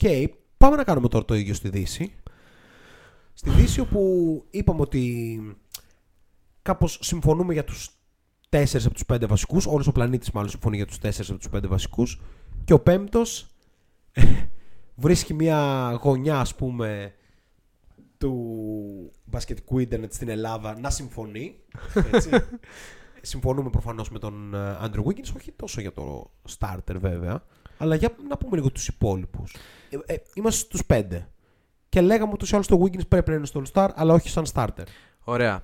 Ο έκτος είναι ο Chris Paul. Ναι, θα πω 4 ονόματα που βασικά πιστεύω είναι lock. Ναι. Paul Doncic, 7. Booker Draymond. 8-9. 9. 10. Εγώ βάζω τον Gat. Είναι lock όσο πάει ο Gat. Ναι. 10. Βάζω τον Gat και τώρα ψάχνουμε τους δύο. Θα πούμε Gobert. Θα βάλουμε τον Gobert. Ναι, δεν τον έχεις στην δεκάδα. Στην 11, δεκάδα μπαίνεις σίγουρα. 11, ναι. Και τώρα το δύσκολο μάλλον. Το 12. Ωραία, πάμε να τα δούμε. Μπαίνει άλλος από τους Warriors. Η απάντηση είναι όχι. Όχι. Μπαίνει άλλος από τους Suns. Όχι. Από το Memphis ούτε. Ούτε. Από το. Τι. Ο Desmond Bain έχει ένα κάποιο case. Έχει. Ναι. Πρέπει να είμαστε δίκοι. Ναι. Αλλά θα έπρεπε να λείπουν άλλοι 2 με 3 παίκτες για να μην. Επιβραβεύουμε τους πραγματικά καλούς παίκτες, όχι αυτούς που γράφουν. Ωραία, πάμε να κάνουμε πάλι το pool όπως το κάνουμε πριν. Το pool της 12ης θέσης. Ναι, το pool της 12ης θέσης. Είναι ο Desmond Bain. Ας πούμε ότι είναι. Ας πούμε ότι είναι και ο Kristaps Porzingis. Ναι. Δεν είναι κανένας από το Denver. Ναι. Δεν είναι κανένας από το LA και LA. Ναι. Δεν είναι κανένας από Houston, Oklahoma, sorry, Sai, αλλά. Ναι, δυστυχώς δεν υπάρχει case. Δεν μπαίνει καν ο Ingram. Αλλά άντε, να βάλουμε τον Ingram και τον Dejounte Murray. Τον Dejounte Murray το ακούω. Διαφωνώ συνολικά. Υπάρχει μια λογική που λέει ότι γίνονται All-Star παίχτες από τις πολύ κακές ομάδες της Λίγκας. Και το Σαν Αντώνιο ανοίξει αυτές. Δηλαδή. Okay. Όχι, δεν το κάνω φέτος. Διαχρονικά. Ωραία. Άρα κλείνουμε εκεί. Σακραμέντο, όχι. Ο Ερίκος γράφει 4,5 ώρες κοπιά συν 40 λεπτά σε μάτς μεγαλύτερο από 57 λεπτά Πασκάλ Σιάκαμ. Απίστευτο. Respect, Ερίκο. Το έχει κάνει σίγουρα, δεν το λέει από το κεφάλι του αυτό. Ξεχνάμε κάποιον. Θα δώσουμε 3 All-Star. 3 All-Star Warriors. Σοβαρό. Δεν συμβαίνει πολύ συχνά έτσι. I think to notice. Έχει να κάνει με αυτό που λέγαμε ότι οι Warriors δεν είναι και τόσο καλό roster. Δηλαδή έχουν τον Otto Porter. Ο Otto Porter ήταν ξεχασμένος. Ναι. Έχουν τον Μπιέλτσα. Ωραίος. Έχουν τον Gary Payton. Έχουν παίχτες οι οποίοι δεν θα ήταν στη Λίγκα αν δεν τους είχε τον Golden State. Και τους έκανε. Οπότε γεύονται και τους καρπούς αυτής της επιτυχίας. Ωραία, άρα κάπως κλείνουμε με το pool στους. Δεν έχουμε βρει τον 12ο. Ναι, έχουμε το pool τον 12 για να διαλέξουμε. Είπαμε Desmond Bain, είπαμε Kristaps. Ναι. Είπαμε. Α, πρέπει να βάλουμε κάπως και τον Donovan Mitchell, αν είναι διαθέσιμος. Είναι στο Concussion Protocol. Βασικά, αν ο Mitchell είναι διαθέσιμος, είναι λόγο. Η Utah τι ρεκόρ έχει, μπορείς να δεις λίγο στα πρόχειρα. Πιθανώς μπορείς να δεις πιο γρήγορα από μένα. Επίσης, παιδιά, γράψτε λίγο στα σχόλια για το ό,τι συζητάμε για το All-Star. Αν συμφωνείτε με οτιδήποτε από αυτά που λέμε. Για να δω εγώ λίγο το ακριβές ρεκόρ της Utah. Νομίζω ότι θα τους περάσει, αν δεν τους πέρασε ήδη τον Dallas, θα πολύ κοντά. Στο πόσο είναι? Είναι ακόμα τέταρτη, είναι στο 30-21. Έρχεται από πίσω Denver με 28-21, δύο μάτς λιγότερα, και Dallas με 29-22, πρακτικά μία ήττα περισσότερη από το Utah στα ίδια μάτς. Εμείς βασικά θα γίνει η Utah έτσι πως πάει, θα πέσει κι άλλο. Το Denver έχει πάρει φωτιά, το Dallas παίζει πολύ καλά εδώ και ένα αρκετά μεγάλο stretch. Άρα η Utah θέλει ή όχι 2 All-Star, δικαιούται ή όχι 2 All-Star. Δυσκολάκι. Αλλά ποιον άλλον να βάλω? Ποιον άλλον μπορούμε να πάρουμε? Ρε φίλε, το Memphis είναι 5 νίκες πάνω από την 4η Utah. Ναι. Γιατί να μην είναι ο Desmond Bain στο All-Star Game? ο Desmond Bain, υπάρχει πολύ πολυφωνία στο Memphis για να το δώσω, κατάλαβες. Δηλαδή υπάρχει Τζάρετ Τζάκσον, όταν ήταν υγιής υπήρχε ο Ντίλον Μπρουκς. Απλά έχουμε δει πόσες και πόσες φορές τους quote-quote Brandon Ingram του κόσμου, του πλανήτη, να πηγαίνουν στο All-Star Game και μετά μόλις πηγαίνουν σε μια σοβαρή ομάδα να γίνονται παίκτες των 16 πόντων. Έχει γίνει παίκτες των 16 πόντων σε contender ο Kevin Love. True. Να θυμίσουμε. Έτσι. Βέβαια, αν ήμουν η Λίγκα, κάπως με βολεύει το αφήγημα σε περίπτωση που δεν υπάρχει ο Μίτσελ, έτσι, γιατί νομίζω ότι παικτικά κάπως ο Μίτσελ είναι ανώτερος από όλους αυτούς. Είναι. Υπάρχει ένα αφήγημα που λέει ότι ο Ντεζόντε Μάρεϊ πρέπει να μπει για τη Λίγκα. Ναι. Σαν άλλον ένα στάρ νεαρό που κάνει step up σε μια αγορά η οποία αυτή τη στιγμή κάπως είναι νεκρή. Οκ. Okay. Μπορούμε να το δούμε. Γράψτε στα σχόλια τι πιστεύετε εσείς για, για τη 12η θέση. Στο 12. Ας τον Μίτσελ έξω. Ποιον θα διάλεξε από τους πόλους. Αν αφήσουμε τον Ντόνοβαν Μίτσελ έξω, είμαι πάρα πολύ κοντά στο να πω Ντέσμοντ Μπέιν. Δεν έχει τόσο δυνατό κίνηση ο Κρίσταπς. Νομίζω όχι. Και πρέπει να επιβεβαιωθεί κάπως το πόσο καλή ομάδα είναι το Memphis.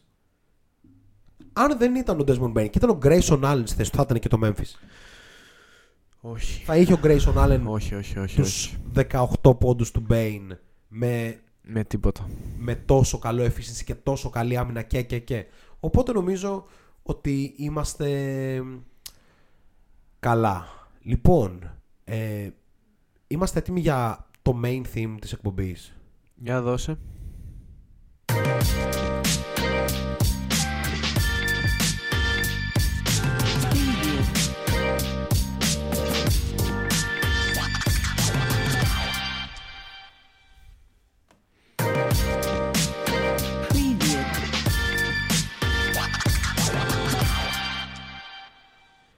Λοιπόν, νομίζατε ότι θα μιλήσουμε για ανταλλαγές, αλλά δεν θα μιλήσουμε για ανταλλαγές γενικά. Θα μιλήσουμε για ένα ειδικό segment της σημερινής και μόνο εκπομπής. Ένα segment για το οποίο είμαστε πάρα πολύ χαϊπαρισμένοι και ελπίζουμε να το απολαύσετε κι εσείς, το οποίο ονομάζω πρόδρομε. Έτσι τώρα το βγάζω από το μυαλό μου. Shot Clock Trade Machine άνω κάτω τελεία Rebuilding The Blazers.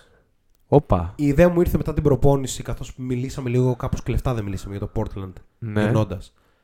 Μου ήρθε η ιδέα και κάπως με χαρτί και μολύβι ή χαρτί και στυλό καλύτερα, πάμε να χτίσουμε το νέο Portland. Το Portland που θα κάνει τον Dame Lillard να μείνει, γιατί υπάρχει σκοπός. Ναι. Και υπάρχει σκοπός από τώρα, όχι του χρόνου. Μιλάς για ανταλλαγές δηλαδή που μπορεί να γίνουν μέχρι το deadline και να κάνουν το Portland ανταγωνιστική ομάδα. Ακριβώς. Λοιπόν, στον άσο που λέμε, θα έχουν τον Dame Lillard. Ναι, οκ. Okay. Και θα έχουν αναπληρωματικό άσο τον Anfernee Simons. Νομίζω είμαστε κομπλέ με αυτό, έτσι. Decent. Ωραία. Λοιπόν, ο CJ McCollum φεύγει. Συμφωνείς καταρχήν με αυτό ότι είμαι GM, ρε παιδί μου, έχω αναλάβει τώρα, μόλις μου έδωσαν τα κλειδιά της ομάδας. Ναι. Η πρώτη κίνηση που κάνουν είναι να ανταλλάξω το McCollum. Συμφωνείς με αυτή τη λογική? Συμφωνώ. Θεωρώ ότι κάπως το πείραμα αυτών των δύο μαζί έχει ψηλοαποτύχει και η αλήθεια είναι ότι και στη θεωρία του, ας πούμε, δεν έχει ιδιαίτερη βάση. Θέλω να χτίσω μία ομάδα όχι γύρω από ένα δεύτερο στάρ μαζί με τον Lillard. Θέλω να φτιάξω μια ομάδα στην οποία ο Lillard θα μπορεί να δείξει και το δημιουργικό του ταλέντο. Όλη η ομάδα να παίζει με ένα μπασκετικό ένστικτο ότι πρέπει να καλύψω το Lillard στην άμυνα, που είναι τεράστια τρύπα. Χρόνια τώρα. Εντάξει, true αυτό. Έτσι. Οπότε θέλω να φτιάξω μια ομάδα που θα έχει spacing, pace, versatility και championship ορίζοντα.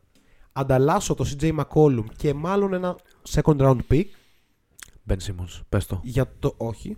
Δεν ήθελα να βάλω τον Ben Simmons. Όπα.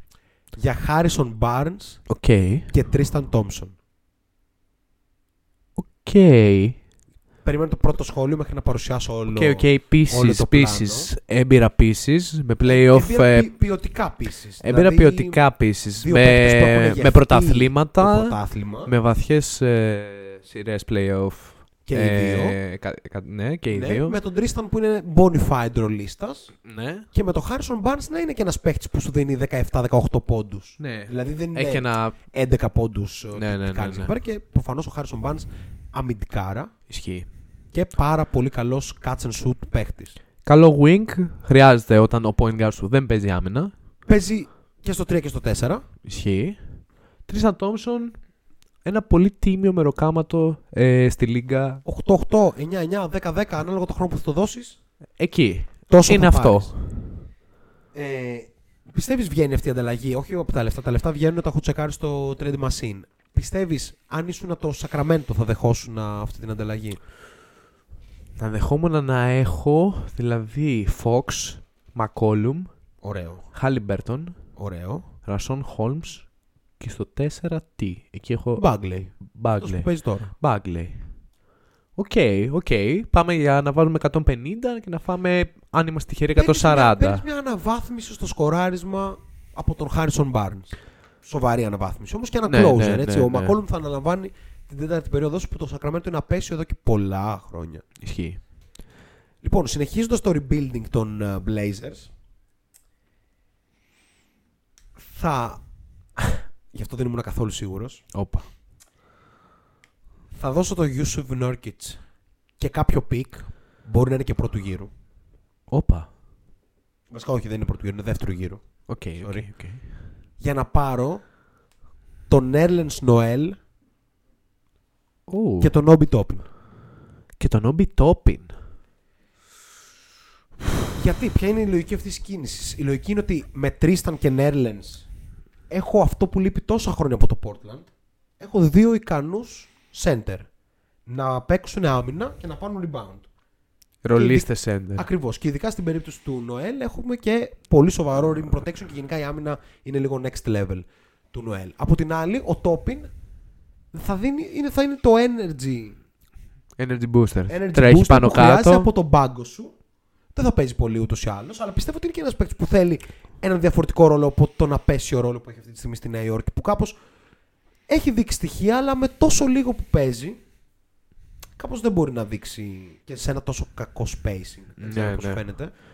Μ' αρέσει το boost ενέργειας. Γενικά ο Όμπι Τόπιν είναι εργαλείο. Ο Τόπιν και ο Νοέλ είναι το 4 και 5 του πάγκου. Ναι. Και είναι πολύ σοβαρά. Κυρίως στο αμυντικό κομμάτι, θα πω εγώ. Ναι. Και ο Νοέλ ίσως είναι και πάνω από τον Τρίσταν Τόμψον βασικός.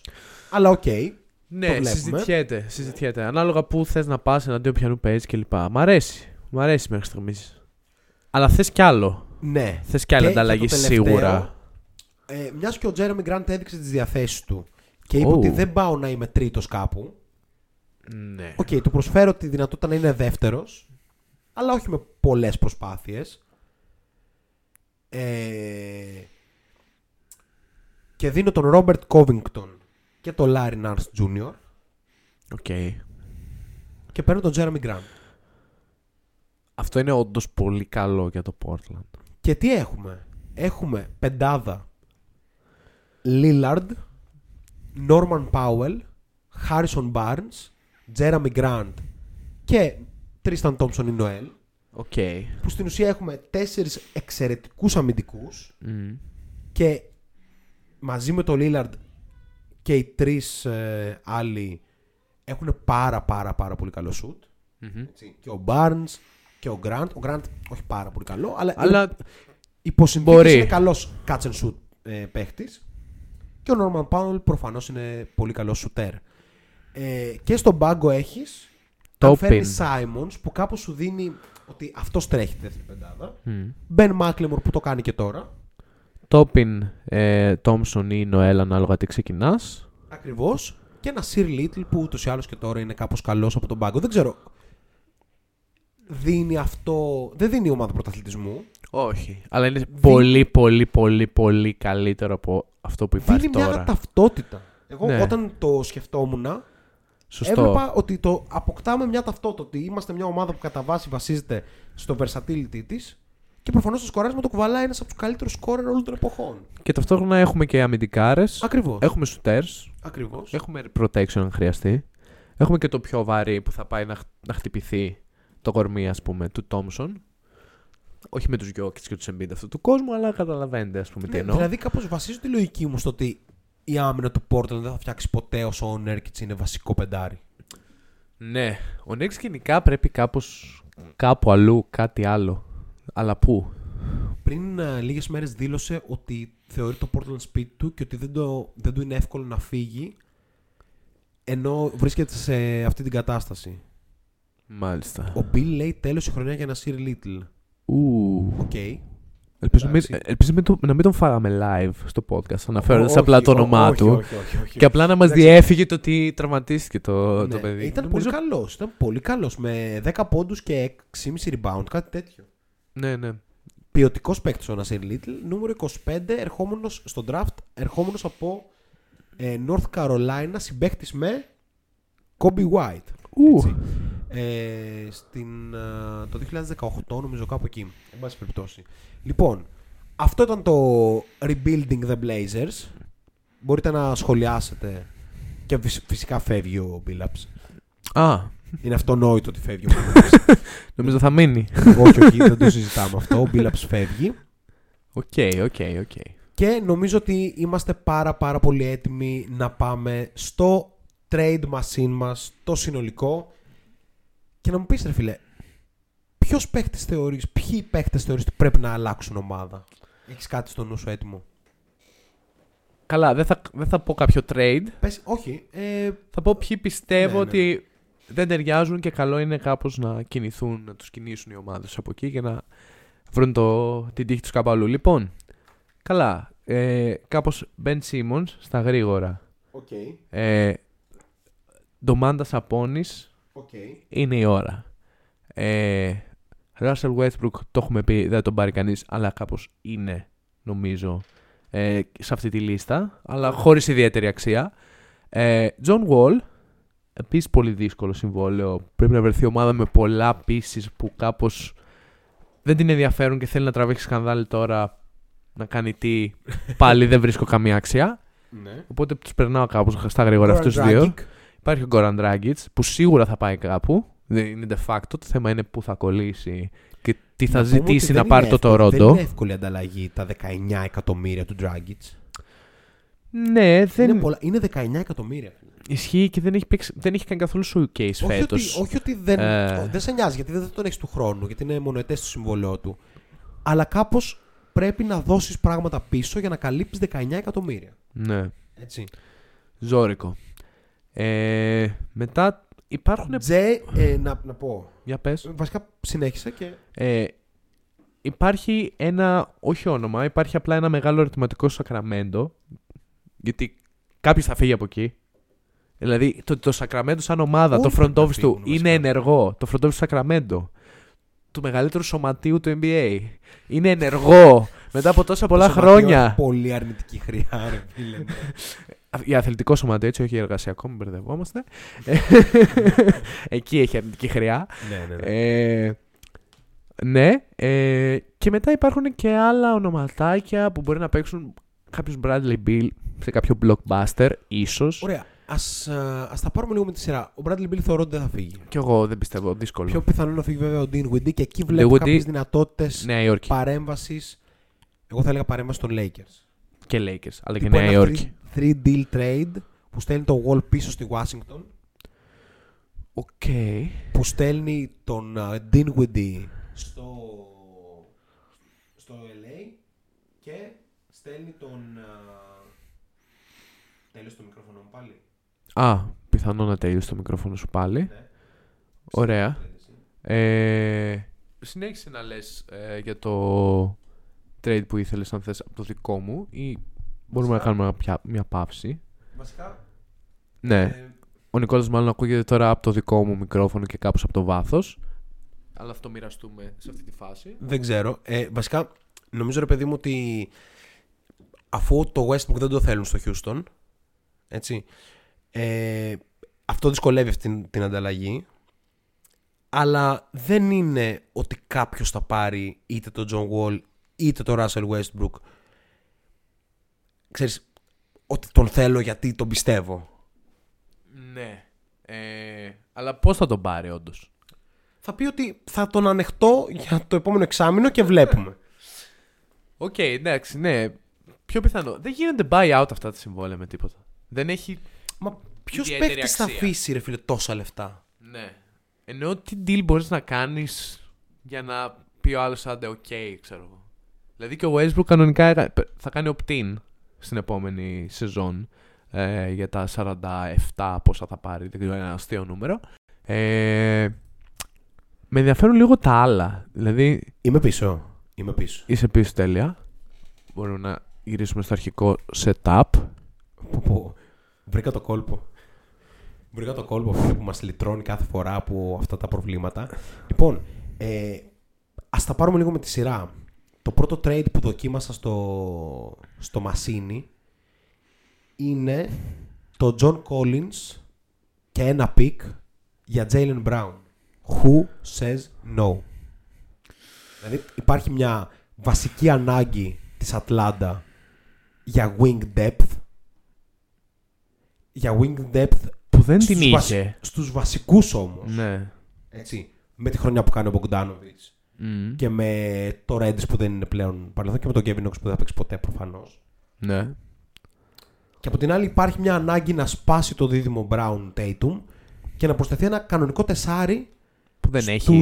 Και ίσως το Collins Tatum φαίνεται πάρα πολύ ωραίο στο μάτι μου. Ισχύει, έχει ενδιαφέρον. Βέβαια, who says no, στην ερώτηση αυτή εγώ θα πατήσω Atlanta μάλλον says no. Ναι, λόγω του ότι έχει βρει ένα καλό groove. Ναι, έχει βρει ένα καλό groove και η Ατλάντα σαν Ατλάντα και ο Collins σαν Collins, ναι. Ο οποίος είχε ξεκινήσει με χοντρά νούμερα στην αρχή της σεζόν. Κάπως έπεσε, ήρθε στα λογικά του, δεν γίνεται να παίρνει 25 προσπάθειες ο Collins. Βέβαια, παίρνει τον Jaylen Brown. Παίρνει τον Jaylen Brown, αλλά μετά τι βάζω αν είμαι στο 4, αν είμαι η Ατλάντα? Κατεβάζω τον Οκόγκου. Όχι, ανεβάζει το Hunter. Ανεβάζει το Hunter και παίζεις πάλι με τον Γκάλο από τον πάγκο. Ακριβώς, και παίζεις με Young Bogdanovic. Ναι. Young Bogdanovic, Καπέλα slash Οκόγκου, Hunter και κάποιος Χουέρτερ. Όχι, και Brown. Και Brown, sorry, ναι. Που γι' αυτό έκανε την ανταλλαγή μου. Ναι. Οκ. Ναι, οκ, το βλέπω ότι μπορεί να μην είναι και το καλύτερο trade που έχει υπάρξει στον πλανήτη, αλλά ήταν το πρώτο trade που μου ήρθε. Ναι, όχι. Έτσι, μπορούμε να το σεβαστούμε αυτό. Αν η Ατλάντα, παράδειγμα, τώρα δεν είχε φτάσει νίκες, αλλά είχε κάτι στυλ 2-5 και λέει σε φάση. Εντάξει, μάγκες, μάλλον δεν βγαίνει. Επίσης, δεν γίνεται να πήγαμε πέρσι τελικούς περιφέρειας και φέτος να μην μπούμε playoff. Τραβάμε τη σκανδάλι τώρα και ό,τι γίνει. Η Ατλάντα, αν και σε πολύ κακό timing για αυτήν, δηλαδή μπορεί να την ξεγελάσει το timing και να πει το έχουμε. Ναι. Και μετά να έρθουν και άλλες ήττες. Οπότε θα δούμε. Λοιπόν, πείτε για το trade. Πολύ ήσυχο το chat σήμερα, παρότι είναι αρκετοί μέσα. Ναι. Λοιπόν, αν ήσουν ο Σιν Μάρξ. Ο Σιν Μάρξ δεν είναι στο Brooklyn. Νομίζω ναι. Για να τσεκάρουμε. Εν πάση περιπτώσει, αν είσαι ο GM του Brooklyn και σου έρθει μια πρόταση που λέει Ben Simmons και Danny Green για Kyrie Irving. Ναι, ο Σιν Μάρξ είναι. Το κάνεις? Με τη λογική ότι ο Irving δεν παίζει στα μάτς τα εντός έδρας. Ενώ ο Σίμος έχει κάνει τον πόλη. Που πρέπει να το σχολιάσουμε αυτό. Οπα. Έχεις δει πως στο NBA κάπως λέει, ξέρω εγώ, alley-oop of the game presented by State Farm. Α, ναι. Όλα χορηγούμενα. Ό,τι βίντεο παίζει. Ναι. Φίλε, υπάρχει shot of the game presented by Moderna. Οπα, ρε. Φίλε, no joke. Οπα, ρε. No joke. Shot of the game presented by Moderna. Okay. Ωραίο. Okay. Καλό. Okay, guys. Απίθανο, δεν το πίστευα τον. Λοιπόν, τον είπαμε Simmons και Green για τον Kyrie Irving. Ακριβώς. Να μιλήσουμε σαν GM ή να βάλουμε μέσα και τις πιθανές σχέσεις παικτών κλπ? Γιατί αν βάλουμε αυτές μέσα, μάλλον δεν γίνεται. Αυστηρά μπασκετικά. Εμείς είμαστε, πώς το λένε, αιμοβόροι GM. Ωραία. Μας ενδιαφέρει μόνο τα λεφτά, η δόξα και το τρόπαιο. Ναι. Δεν μας ενδιαφέρει καθόλου το άμα στεναχωρηθεί ο παίκτης μας. Να του αυξήσουμε το μισθό. Ωραία. Λένε ναι και οι δύο. Αυτό γιατρεύει τις ψυχές. Απίστευτα. Λένε ναι και οι δύο σε ένα τέτοιο σενάριο. Είναι το contender η Φιλαδέλφια. Αν γίνεται contender η Φιλαδέλφια. Για μένα 100%. Ναι. Δεν χάνει τίποτα. Τίποτα. Ναι, χάνει τον Ben Simmons και τον Danny Green. Τίποτα. Ναι, ισχύει, δεν χάνει τίποτα. Και παίρνει τον Kyrie Irving, ο οποίος προφανώς μπορεί να παίξει στη Φιλαδέλφια. Α, ναι, και δεν έχει mandate. Έτσι. Ναι, λένε και οι δύο, ναι, easy κιόλας. Δεν ξέρω. Μόνο ο Kevin Durant μπορεί να σταματήσει μια τέτοια ανταλλαγή. Αυτό θα έλεγα. Ότι πρακτικά ο Durant είναι το stop στο να γίνει οτιδήποτε σε που έχει σχέση άλλη, με τον Kyrie. Ο Ben Simmons, ιδανικό συμπλήρωμα των Harden, Durant, Joe Harris. Μην ξεχνάμε τον Joe Harris. Ναι, είναι και τραυματίας κι αυτός. Χάνει όλη τη σεζόν. Νομίζω πως όχι. Και εγώ νομίζω πως όχι. Μην λέω υπερβολές. Την προηγούμενη εβδομάδα, βέβαια, είχαμε πει για το Λαβίν ότι θα μείνει έξω 2 εβδομάδες. Ναι, έξω το βράδυ. Εντάξει. Που... 2 εβδομάδες. Ήταν 2 εβδομάδες όταν το είχαμε ακούσει, οπότε μας έμεινε αυτή η πληροφορία. Ναι. Λοιπόν, καλά, εντάξει, δεν είμαστε έτσι. Και αλλιώς είμαστε podcast με ανάλυση. Έτσι, πρόδρομο, δεν είμαστε podcast για news. Για news δείτε ESPN. Λοιπόν, ζητήθηκε από το κοινό να κάνουμε μία τράμπα του Karl-Anthony Towns. Που προφανώς βέβαια δεν γίνεται. Ναι. It's not gonna happen. Ποτέ. Δεν τον δίνουν στη Μινεσότα. Karl-Anthony Towns λοιπόν λέω εγώ στη Σάρλοτ. Ωραίο. Γιατί η Σάρλοτ έχει ανάγκη από ένα πεντάρι. Και τι παίρνει πίσω όμως? Γιατί η τιμή είναι υψηλή. Μάλλον πάνε για στα μάτια. Παίρνει Hayward. Τον Gordon Hayward για τα λεφτά. Ναι, εντάξει. Παίρνει τον Kai Jones, τον Book Knight και picks σίγουρα. 2 πικ πρώτου γύρου. Ναι. Και αισθάνομαι ότι τα πικ μπορούν να είναι και 4 πικ πρώτου γύρου. Δηλαδή παίρνεις τον Downs και δίνεις ένα ρολίστα. Ο Hayward πλέον, όσο καλός παίκτης και να είναι ρολίστας. Ναι. Παίρνω το Hayward, 2 rookies και 2 first round παραπάνω. 4 first round. Ναι, σίγουρα. Όχι, η τιμή του τώρα είναι, έχει ξαναπιάσει κάπως τα βάνη. Η τιμή είναι ίσως σε all time high. Ναι, έχει ξαναπιάσει κάπως τα βάνη. Ωστόσο θα ήταν κάπως... Ξεχνάω το τι θα έδινε η Σάρλοτ. Θεωρώ ότι δεν θα έδινε κάποιο πολύ key piece. Δηλαδή πιστεύω ούτε ο Ροζίρ θα χρειαζόταν να φύγει για να δουλέψει αυτό. Όχι. Ούτε ο Μπρίτζης ούτε ο Λαμέλο. Μα θα υποτίθεται για να γίνει αυτό που δεν γίνεται. Ξαναλέμε, το ξεκαθαρίζουμε. Αυτό είναι ένα φαντασιακό σενάριο για να εικονοποιήσουμε το κοινό μας. Έτσι. Δεν θυμάμαι. Shout out στο φίλο που το έγραψε στο Facebook. Δεν θυμάμαι ποιος είναι. Κάπως. Λες ότι η Μινεσότα πάει σε rebuilding. Για να το κάνεις αυτό. Είναι ο μόνος τρόπος να φύγει ο Towns. Ναι. Άρα εκεί θα πάρεις όλα τα πικ, θα στήσεις γύρω από τον Ναν, θα στείλεις κάπου και τον D'Angelo Russell κλπ. Λοιπόν, έκανα μια προσπάθεια που λέει και ο Ερίκος να σώσουμε τους Lakers.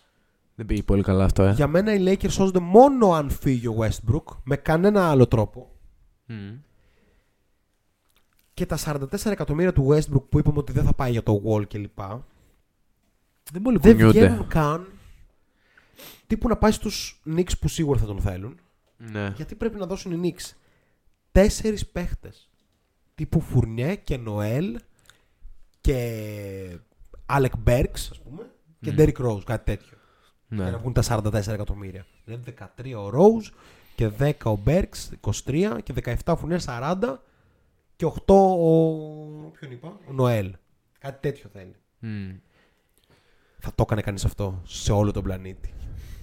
Όχι. Ποιος θα το κάνει αυτό? Αρχικά δεν υπάρχει πλέον η ευκαιρία να κάνουμε αυτό το πολύ ποιοτικό αστείο που κάναμε στην αρχή του podcast. Οι Μινεσότες αυτού του κόσμου μπορεί να το κάνουν. Όχι, δεν θα το κάνουν πλέον ούτε οι Μινεσότες αυτού του κόσμου, γιατί κοντεύουν να μπουν playoff. Θα μπουν δηλαδή μάλλον. Επίσης, όποιοι κάνουν rebuilding, κάνουν σοβαρό rebuilding αυτή τη στιγμή. Έχουν τα Κάρι το σύμπαν, υπάρχουν τα Orlando, τα Detroit αυτού του κόσμου. Αυτό το συμβόλαιο... Η Νέα Ορλεάνη θα μπορούσε να το κάνει αυτό. Με αυτό κάποιο τρόπο. Το συμβόλαιο. Η Νέα Ορλεάνη. Και τι θα έδινε? Πού θα βρει να καλύψει 44 εκατομμύρια η Νέα Ορλεάνη? 44. Είναι πάρα πολλά. Είναι πάρα πολλά. Είναι τρομακτικό. Δεν υπάρχει αυτό. Μπαίνω στα συμβόλαια της Νέας Ορλεάνης. Δεν.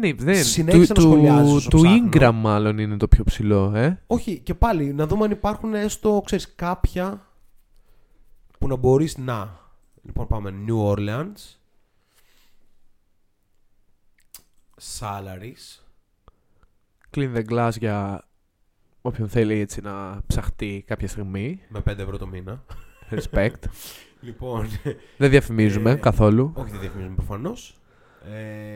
Λοιπόν, ο Μπράντον Ίγκραμ είναι στα 29,5. Okay, ο Γιώργος Βαλαντσιούνας είναι στα 14. Πακετάρεις αυτούς και στέλνεις το Westbrook στην Νέα Ορλεάνη να παίξει με το Zion. Βέβαια, ποιος θα το έκανε αυτό. Σίγουρα όχι η Νέα Ορλεάνη. Λοιπόν, πιστεύω ακόμα και για την Νέα Ορλεάνη αυτή η κίνηση δεν. Θα δώσει. Οκ, λοιπόν, πάμε να το φτιάξουμε. Είμαι ο David Griffin της Νέας Ορλεάνης. Οκ. Θα δώσω για το Westbrook, ας πούμε, το Josh Hart. Πάρα πολύ καλό piece για ομάδα πρωταθλητισμού. Okay. Το Γιώνας Βαλαντσιούνας. Στα 26 είμαστε τώρα. Έχουμε άλλους δύο παίκτες. Το Ντόμα Σαντοράνσκι. Πάμε στα 36. Φτιάχνουμε μαδάρι Lakers.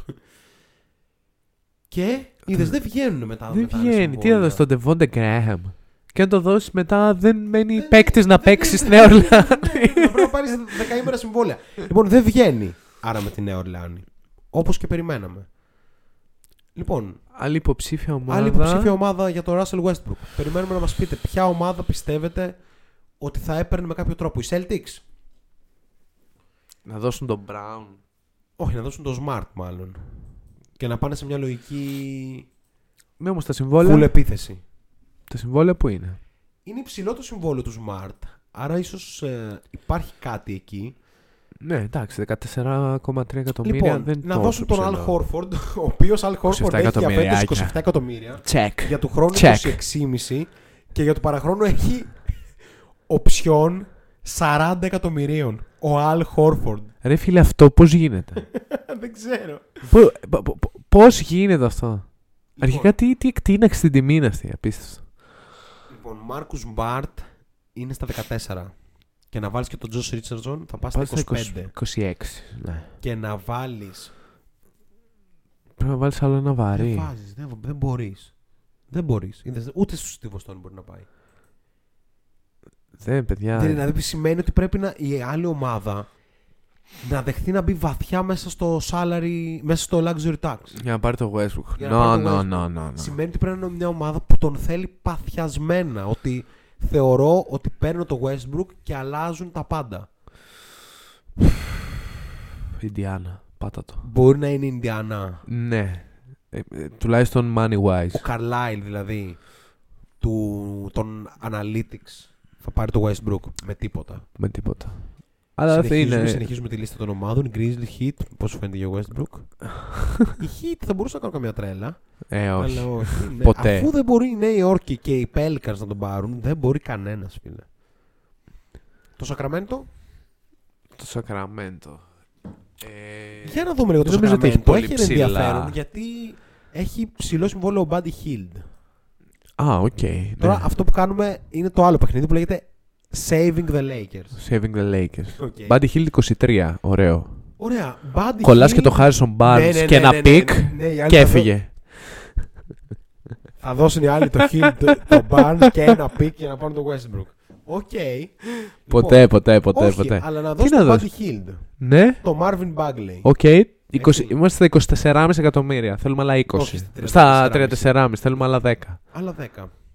Μην τον κοιτάς καν. Thompson. Και Tristan Thompson για Russell Westbrook. Russell Westbrook, welcome to Sacramento. Ναι. Και τι γίνεται μετά, τι κάνει το Sacramento. Δεν μπορεί να έχει και Haliburton και Fox και Westbrook. Οπότε τα διαλύει όλα. Οπότε κρατάει Westbrook και Haliburton. Στέλνει τον Fox στη Φιλαδέλφια. Και παίρνει τον Simmons. Και παίζει Simmons, Westbrook, Haliburton. Και πρέπει να βρεις 9 σουτέρ. Όχι. Ο Haliburton σουτάρει. Όχι, ο Haliburton σουτάρει. Πρέπει να βρεις 8 σουτέρ. Όχι, ρε φίλε, έχεις Harrison Barnes. Σουτάρει. Α, τον κρατήσαμε τον Barnes. Ναι, τον κρατήσαμε. Ωραία. Κρατήσαμε τον Barnes πρακτικά. Κρατήσαμε τον Holmes. Έχεις Westbrook στον Άσο. Έχεις το 2 Haliburton. Έχεις το 3 Harrison Barnes. Στο 4 Bagley, στο 5 Holmes από βασικούς. Το Bagley το δώσαμε στους Lakers. Α, ναι. Στο 4 έχεις το Maurice Harkless μάλλον. Okay. Όχι. Θα δώσεις το Fox και κάτι ακόμα για το Simmons. Το Fox και κάτι ακόμα. Οπό, δύσκολο αυτό, δύσκολο. Εντάξει, οκ. Πάντως ο Westbrook θα πάει στο Sacramento, παιδιά. Τελείωσε. Μόνο έτσι γίνεται. Μόνο αυτή έτσι γίνεται. Russell Westbrook. Και να σου πω και κάτι. Πολύ καλά είναι για το Sacramento. Μια χαρά. Έτσι, ίσα ίσα. Μια χαρά. Ο Westbrook βέβαια λέει ότι. Κάτι έλεγε ότι άμα είναι το στυλ του Sacramento ή γενικά κάπου non-contending, παίζει να κάνει sit-out. Μα δεν κάνει contending αυτή τη στιγμή ο Westbrook. Κάτσε να με φτιάξω πάλι. Ας πούμε, ρε παιδί μου, contending, έστω. Ενώ έστω εικονικά, στα χαρτιά. Τώρα νομίζω με μια χαρά. Πω, είναι απίστευτο πόσο εύκολο είναι να φτιάχνει το μικρόφωνο. Λοιπόν, οι Wizards θα κινηθούν για το Σαμπόνις, όχι για το Westbrook. Ναι, εντάξει, δεν έχει κανένα νόημα. Τον είχαν ήδη. Θες να δούμε λίγο τη Utah να τσεκάρει το Westbrook. Για πάτα, Mike Conley έχει καλό συμβόλαιο. Μου αρέσει το Westbrook στη Utah. Λοιπόν. Είναι pick and roll ομάδα. Ισχύει. Βέβαια είναι και ομάδα που θέλει την άμυνά της. Επίσης έχουν το Mike Conley στη θέση του Westbrook. Αυτό εκεί μιλάμε να γίνει η ανταλλαγή. Να πάει κάποιος ο Conley. Ναι, ρε, θα θέλεις. Είναι καλύτερος παίχτης ο Conley, φίλε, από το Westbrook. Το ξέρω, ακόμα και αν παίζει φέτος λίγα. Τουλάχιστον για αυτά που κάνει. Λοιπόν, Ράσερ, καλώς ήρθες στον Παναθηναϊκό. Θα παίζεις με Παπαπέτρου. Λέει ο Ερίκος Μπρέλκο, προτείνει ανταλλαγή με Νεϊμάρ. Θα το βάλει παρή στα πλάγια το Ράσερ γιατί δεν τον πιάνει κανείς. Σωστό, σοβαρό. Ίδιο στυλ θα πω με Αντάμα Τραωρέ. Αντάμα Τραωρέ, πολύ πιο μειώδης. Ναι, ισχύει. Πήγε η Μπαρτσελόνα τώρα. Respect. Αυτό, μαζί με τον Ομπαμεγιάνγκ, μάλλον. Όχι, κάπου είδα στο Γκαζέτα κάτι τέτοιο ότι αυτό κόπηκε. Λοιπόν. Okay. Για Γκόραν Ντράγκιτς δεν μπορούσα να βρω. Πάμε να στείλουμε λίγο τον Τζέκομπ Πέρτλ. Τζέκομπ Πέρτλ, που κάποιο σημείο τον θέλει στο Μιλγουόκι. Ναι, γιατί ο Τζαβάλ Μαγκί δεν πάει στο Μιλγουόκι με τίποτα που μας το ζήτησε ο ίδιος. Ναι, ναι, έχει πολύ νόημα. Γιατί.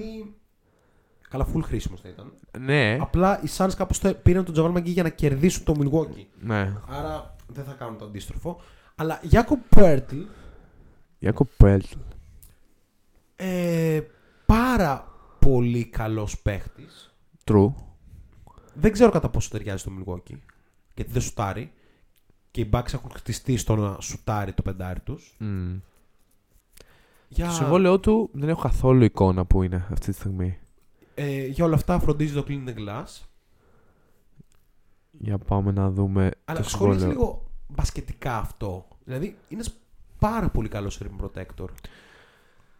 Πάρα πολύ καλός rim protector. Πολύ καλός finisher κοντά στο καλάθι. Υπάρχει ένα σουτάκι. Υπάρχει ένα κάποιο σουτάκι, αλλά όχι. Δεν μπορεί να στρετσάρει όπως ο Λόπεζ, ας πούμε, ή κάτι τέτοιο. Δεν βγάζει το τρίποντο και τον κάνει σουτέρ. Όχι. Δύσκολο. Δεν ξέρω αν κάνω κάποιο λάθος. Δεν τον βγάζεις τόσο έξω. Αν βλέπω μια ομάδα σπάνια, φίλε. Που ξέρεις ότι δεν υπάρχουν πολλές που βλέπω σπάνια. Είναι οι Σαν Αντώνιο Σπέρς. Είναι οι Spurs. Κάπως. Λέω γιατί. Δεν θες να βλέπεις τον Μπρίκι Μπάλφαρο Καμίνου να καλπάζει τα γήπεδα. Λοιπόν, παίζει ο Άλφαρο Καμίνου. Μόνο 8,8 είναι η τιμή του Jakob Poeltl αυτή τη στιγμή. Πολύ, πάρα πολύ χαμηλή τιμή. Ναι. Σαν το συμβόλαιο που έχει ένα player option με 18 εκατομμύρια. Okay. Σε 2 χρόνια από τώρα.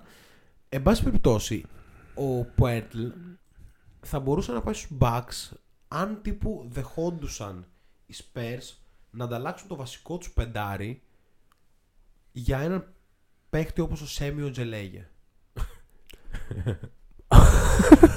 Αστείο. Εκτός αν πούμε ότι οι Bucks δίνουν τον Ντόντε. Και εμένα εκεί πήγε το μυαλό μου. Νομίζω κάπου κοντά πρέπει να είναι αυτά τα δύο τα συμβόλαια. Βασικά, ακριβώς όπως είπα πριν. Δεν έχει κανένα νόημα, αλλά αν έπρεπε να το κάνω. Sorry λίγο.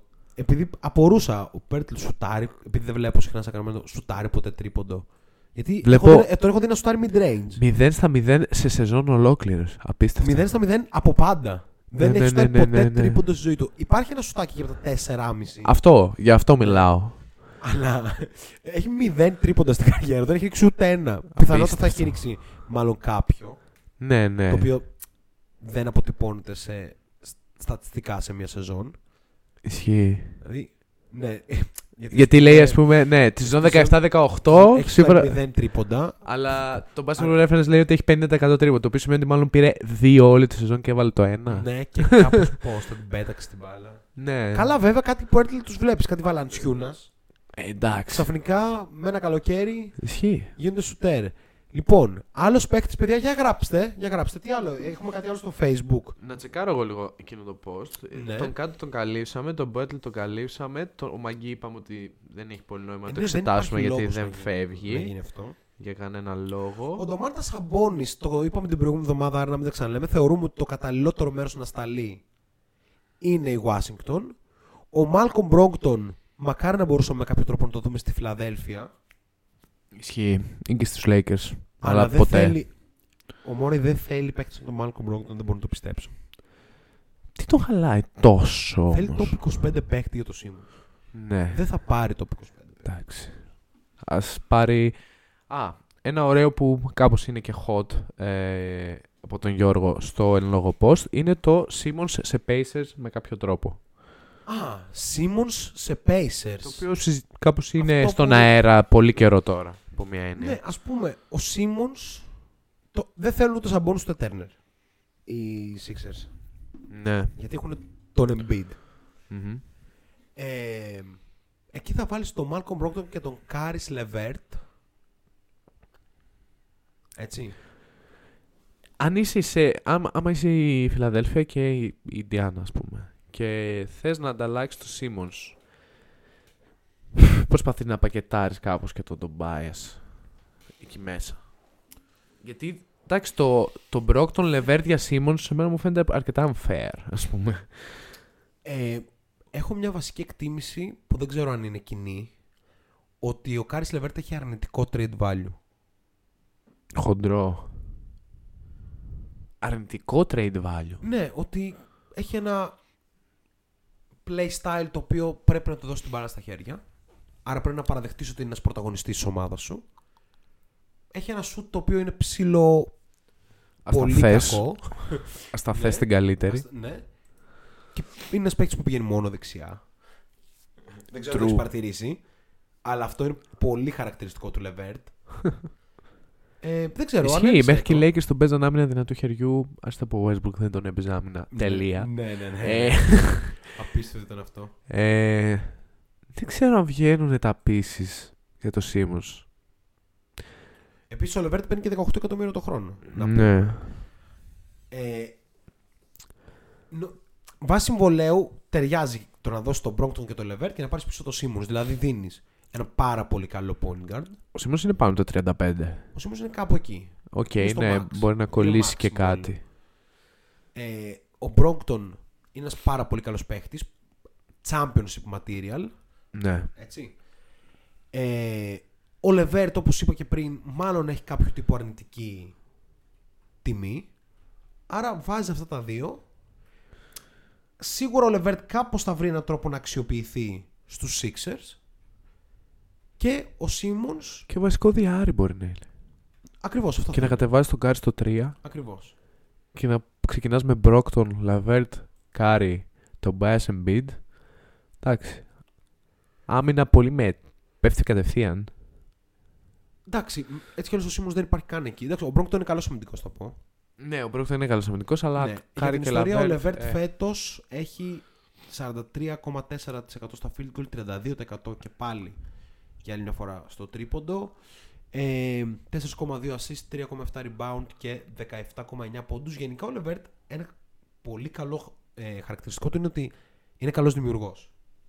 Ναι, δεν κάνει πολλά λάθη επίσης κάπως. Ναι, και χρειάζονται πιστεύω έναν secondary playmaker. Ναι, οι Sixers. Βασικά, σίγουρα. Το Sixers σίγουρα. Pacers είναι πολύ ωραίο αν το καταλάβει μόνο. Ότι θα πάρεις τον Brockton και τον Levert. Ναι. Και θα έχεις πεντάδα. Πάμε λίγο να δούμε την πεντάδα. Brockton, Levert, Seth, Tobias, Embiid. Mm-hmm. Και από την άλλη η Indiana, αφού δώσει τον Turner, ναι, ας πούμε, θα έχει ένα ωραιότατο Ben Simmons και τον Ντομάρτας Σαμπόνις να χτίσει γύρω του. Ποιος δεν θέλει να χτίσει γύρω στο Σαμπόνις και το Simmons, ρωτάω εγώ. Τώρα βέβαια ο Simmons είναι τόσο ντίβα που μπορεί να πει δεν πάω στην Ινδιάνα. Ναι, είναι πολύ πιθανό, αλλά δεν μας νοιάζει. Δεν Θα ήθελα να δω. Αυτό βασικά βγαίνει, είναι ωραίο. Γενικά το σκεφτόμαστε καιρό, το έχουμε ξαναναφέρει. Ας μην κολλήσουμε. Θέλω άλλο ένα που προτάθηκε κατά τη διάρκεια που ξεκινούσαμε, βασικά σχεδόν όταν ξεκινήσαμε. Είναι από τον Μάικ που μας είπε. Είναι γνωστός Celtics fan. Είναι γνωστός Celtics fan. Και πιστεύω, αν μας ακούει, ελπίζω να μας ακούει, είτε live είτε στο Spotify, αν μας ακούει για τον Datum, πιστεύω μας βρει πάρα πολύ άσχημα. Μας βρει πολύ, αλλά έγραψε το post. Γιατί μάλλον θέλει να δει το Σαμπόνι στους Celtics. Το Σαμπόνι στους Celtics. Ο Ντομάντα Σαμπόνι, είπαμε, είναι στα 20 εκατομμύρια το συμβόλαιό του. Μπράουν ή όχι. Ρε παιδί μου, πρέπει να συζητήσουμε και ίσως πρέπει να το συζητήσουμε και λίγο σοβαρά. Αν ο Σαμπόνις είναι τεσάρι ή πεντάρι, εγώ θα τον αντιμετώπιζα αυστηρά ως πεντάρι στην ομάδα μου. Ναι, κι εγώ. Κάπως σαν point forward λογική. Point center. Point center. Ναι. 4 and 1 και αυτό στη μέση κάπως. Ναι, δηλαδή μπορεί να μεγάλο σαν τεσάρι, αλλά είναι φανερό ότι είναι πεντάρι. Ναι. Έτσι. Βέβαια ανοίγει και το γήπεδο. Είναι μια χαρά. Να σου πω ποιον μου θυμίζει. Όχι τον πατέρα του σίγουρα. Μου θυμίζει. Καλά. Εντάξει, είναι πολύ καλός παίκτης και ο Σαμπόνις. Ναι, ναι. Όχι. Δεν το είπα από αυτήν την άποψη. Από το playstyle. Μου θυμίζει τον Kev. Έτσι τον. Poor man's Kevin Love της Μινεσότα. Της Μινεσότα. Ναι, ναι, ναι. Οκ. Ότι ξέρεις. Πολλά rebound. Καλά τελειώματα κάτω από το καλάθι. Πολύ δυνατό στην επαφή. Ναι, μέτρια άμυνα. Μέτρια άμυνα. Οκ, τρίποντο σε εκείνη τη φάση. Για το love. Ωραίο. Ο Σαμπόνις πόσο σουτάρει στο τρίποντο. Είναι και αυτό ένα ερώτημα. Νομίζω είναι above average. Δεν είμαι καθόλου σίγουρος γι' αυτό, φίλε. Είναι 32%. Είναι. Α, είναι. Okay. Είναι λίγο κάτω από το average βασικά. Ωραία, άρα τον θες και πεντάρι. Δεν νομίζω ότι οι Celtics θέλουν πεντάρι αυτή τη στιγμή. Δηλαδή. Αυτό σημαίνει ότι αυτόματα πίσω δίνουν τον Ρόμπερτ Γουίλιαμς. Ναι, που δεν το δίνεις. Να παίζει και κάποιος άμυνα, έτσι. Ναι, ναι, ναι. Οπότε δεν μου αρέσει το Σαμπόνις στους Celtics. Μου αρέσει περισσότερο το Miles Turner στους Celtics. Και εκεί δεν χρειάζεται να δώσει και πάρα πολλά. Για να πάρεις το Miles Turner στους Celtics, ο Turner έχει ένα συμβόλαιο γύρω στα 18, βασικά όχι γύρω στα 18 εκατομμύρια ακριβώς, που είναι για φέτος και για του χρόνου. Νομίζω ότι δεν δίνεις και τόσα πολλά, ρε παιδί μου. Και είναι μια σοβαρή αναβάθμιση. Ναι. Που μπορεί και να σουτάρει και λίγο. Το Holford δεν μπορείς να το φορτωθείς με τίποτα. Όχι. Δεν τον πάρει και πιστεύω σίγουρα θα δώσει τον Peyton Pritchard έτσι για να μπει, δηλαδή στο πακέτο. Ναι. Ότι φεύγει από την ομάδα σου πλέον ο Pritchard. Και θα δώσεις. Και μόνο θα δώσεις και το Smart. Smart. Και εγώ κατά εκεί πήγαινε το μάτι μου. Γιατί δεν και υπάρχει και κάποιο άλλο συμβόλαιο ενδιαφέρον. Στην αγορά. Για να πάρεις έναν άσο. Που ούτως ή άλλως το χρειάζεσαι, επιμένω. Ωραία, και θα λήξουμε το σημερινό Shot Lock podcast με αυτό το ερώτημα. Είναι tradable, θεωρούμε, για τους Celtics ο Smart? Όχι αν είναι η αξία του, υπάρχει αξία στο Smart. Εννοείται, δεδομένα. Είναι καλή κίνηση για το franchise για να πάει μπροστά, το να ανταλλάξει το Marcus Smart? Ο Smart είναι κάπως σημαία. Είναι. Κοιτάξτε, νομίζω αγωνιστικά. Εντάξει, υπάρχει μια πτώση. Κακά τα ψέματα. Τελευταία τριετία. Δηλαδή σε σχέση με πριν 3 χρόνια μάλλον. Αλλά δεν είναι ακριβώς ότι θα διώξω το Smart, θα πάρω κάτι καλό αντί και τον Pritchard και παίρνω τον Miles Turner. Βρίσκω και έναν point guard. Αν μπορώ να πάρω με κάποιο τρόπο το Spencer Dinwiddie, ας πούμε, και ξαφνικά γίνομαι contender. Εγώ επιμένω ότι υπάρχει σοβαρό πρόβλημα στη διαχείριση των shoot. Γιατί αν η μπάλα πάει απλά στον Tatum και δευτερευόντως στον Brown, είναι σαν να πέρασε από μαύρη τρύπα, δεν οτιδήποτε κανείς. Και πάνω σε αυτό που λες, εγώ θα πω ότι ο Smart έχει αρετές playmaker. Έχει. Τις οποίες δεν του επιτρέπεται να φανούν στους Celtics. Δηλαδή, μια απλή ματιά στα stats λέει 5,4 assist για 2 λάθη. Πολύ τίμιο. Πολύ τίμιο σε ένα usage. Και 2 steals, έτσι. Σε ένα usage που είναι 19. Θα γυρίσει πριν 19 που είναι τέταρτος στην ομάδα. Είναι πάρα πολύ λίγο. Είναι 38ο percentile στη λίγκα. Ναι, οκ. Δηλαδή είναι πολύ χαμηλά. Είναι πάντως. Αντίθετα, δες λίγο.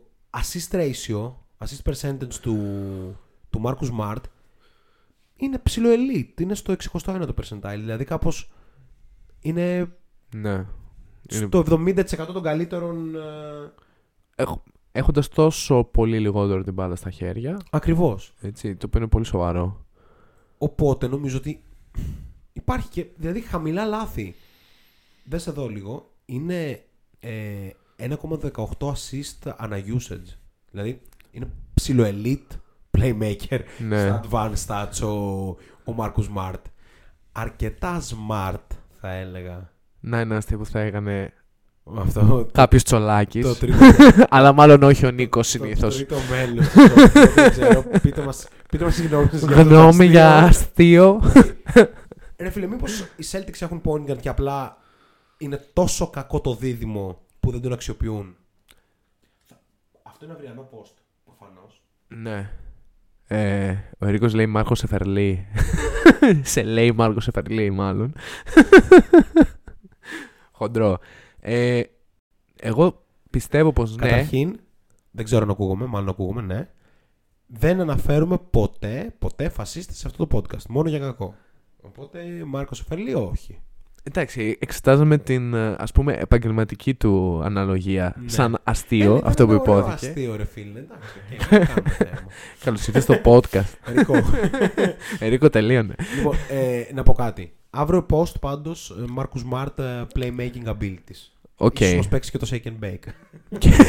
Έτσι. Λοιπόν, νομίζω έρχεται η ώρα σιγά σιγά. Πολύ γεμάτο. Είμαστε... Αν εξαιρέσουμε κάτι διαλύματα που κάναμε εκεί πέρα για τα τεχνικά προβλήματα, είμαστε 103 λεπτά στον αέρα. Καλό για 1 ώρα και 43 λεπτά δηλαδή. Αυτό μπορούμε να το ονομάσουμε trade deadline special. Όχι. Όχι, υπάρχει και το All Star μέσα. Ναι, και επίσης θα αρχίσουν και άλλες φήμες κλπ. Λοιπόν, θα μπορούμε ακόμα... εδώ live να δεσμευτούμε για κάποια πράγματα. Για πες. Λοιπόν, πρώτον. Αρχικά βγάλαμε καυτό βίντεο. Ναι, τρέξτε όλοι στο... Βασικά θα το βάλω στο chat. Βγάλαμε καυτό βίντεο, διασκεδαστικό βίντεο. Να το δείτε με τους φίλους σας. Βασικά είναι μια νέα σειρά στο YouTube. Αυτό που έρχεται. Θα παίζει δηλαδή. Που κάπως... Θα είναι το Think να δείτε τις Δευτέρες, μιας και μάλλον θα βγαίνει Κυριακή, με το μεσημερινό σφαγητό στη δουλειά ή με τον πρωινό καφέ στο σπίτι. Αυτό είναι το concept. Ακριβώς αυτό, φίλε. Να το βλέπουμε στο φαΐ στη δουλειά. Ναι, είναι θα κρατάει 15 λεπτά ακριβώς. Εμείς δεν περιμέναμε κάνοντάς το να είναι τόσο διασκεδαστικό. Ναι, εντάξει, χωράει αρκετά ζητήματα αναβάθμισης, όπως π.χ. το να μπορείς να μιλάς στο μικρόφωνο εσύ ή να βάλουμε κάποια γραφικά. Εντάξει, θα γίνουν όλα αυτά. Το ζήτημα είναι ότι με νίκησες πολύ εύκολα. Ήμουν λίγο τυχερός. Το πάσο στον Καρούσο. Βασικά, εγώ φτιάξα μια ομάδα που όλοι ξέρετε, ειδικά οι θαμώνες εκπομπής, ότι δεν με εξέφραζε αρκετά αυτή η ομάδα. Ναι. Έτσι. Αϊζοχεύει. Ναι. Ενώ αντίθετα η δικιά σου ομάδα με εξέφραζε πλήρως. Respect γι' αυτό. Εν πάση περιπτώσει, μπορούμε να δεσμευτούμε τώρα ότι θα φέρουμε πολύ πράγμα για trade deadline και all star. Πρέπει να είναι κέντρο πληροφορίας και υλικού το shot clock. Ναι. Δεσμευόμαστε live στο κοινό μας. Δεσμευόμαστε live γιατί συγκεκριμένα όμως. Τι υλικό. Αυτό θα το δούμε. Okay. Αλλά πολύ υλικό. Σίγουρα live τη μέρα των ανταλλαγών. Όπως και πέρσι. Ναι, ακριβώς. Αλλά και άλλα κόλπα. Σίγουρα βίντεο στο YouTube για τις ανταλλαγές. Mm-hmm. Και θα δούμε. Εγώ σκεφτόμουν. Υπάρχει πολύ ισχύ ακόμα. Σκεφτόμουν ένα live στο YouTube την ώρα του All Star Game. Οκ. Okay. Αλλά όλα αυτά τα βλέπουμε λοιπόν. Θα το δούμε γιατί δεν είναι πολύ φιλικές οι ώρες. Όχι τόσο για μας. Έχουν ανοίξει τα μαγαζιά, οπότε κατάλαβα θα γυρίσουμε κατευθείαν από έξω. Απίστευτο. Λοιπόν, subscribe στο YouTube. Must. Follow στο Spotify. Must. Στηρίξτε το Kick It Radio που μας φιλοξενεί κάθε Δευτέρα. Εννοείται. Στο Kick It Radio. Like στο Facebook. Follow στο Instagram. TikTok δεν υπάρχει προς το παρόν. Αναλύσεις. Ούτε στο... Patreon, ναι, αλλά μπορεί να υπάρξει αν θέλετε. Ή Discord. Θα δούμε πώς θα πάει αυτό. Αναλύσεις στο Super Basket. Οπότε ήμουν ο Νίκος Τσολάκης. Και ήμουν ο πρόεδρος BT. Peace. Ευχαριστούμε πολύ. Καλό βράδυ.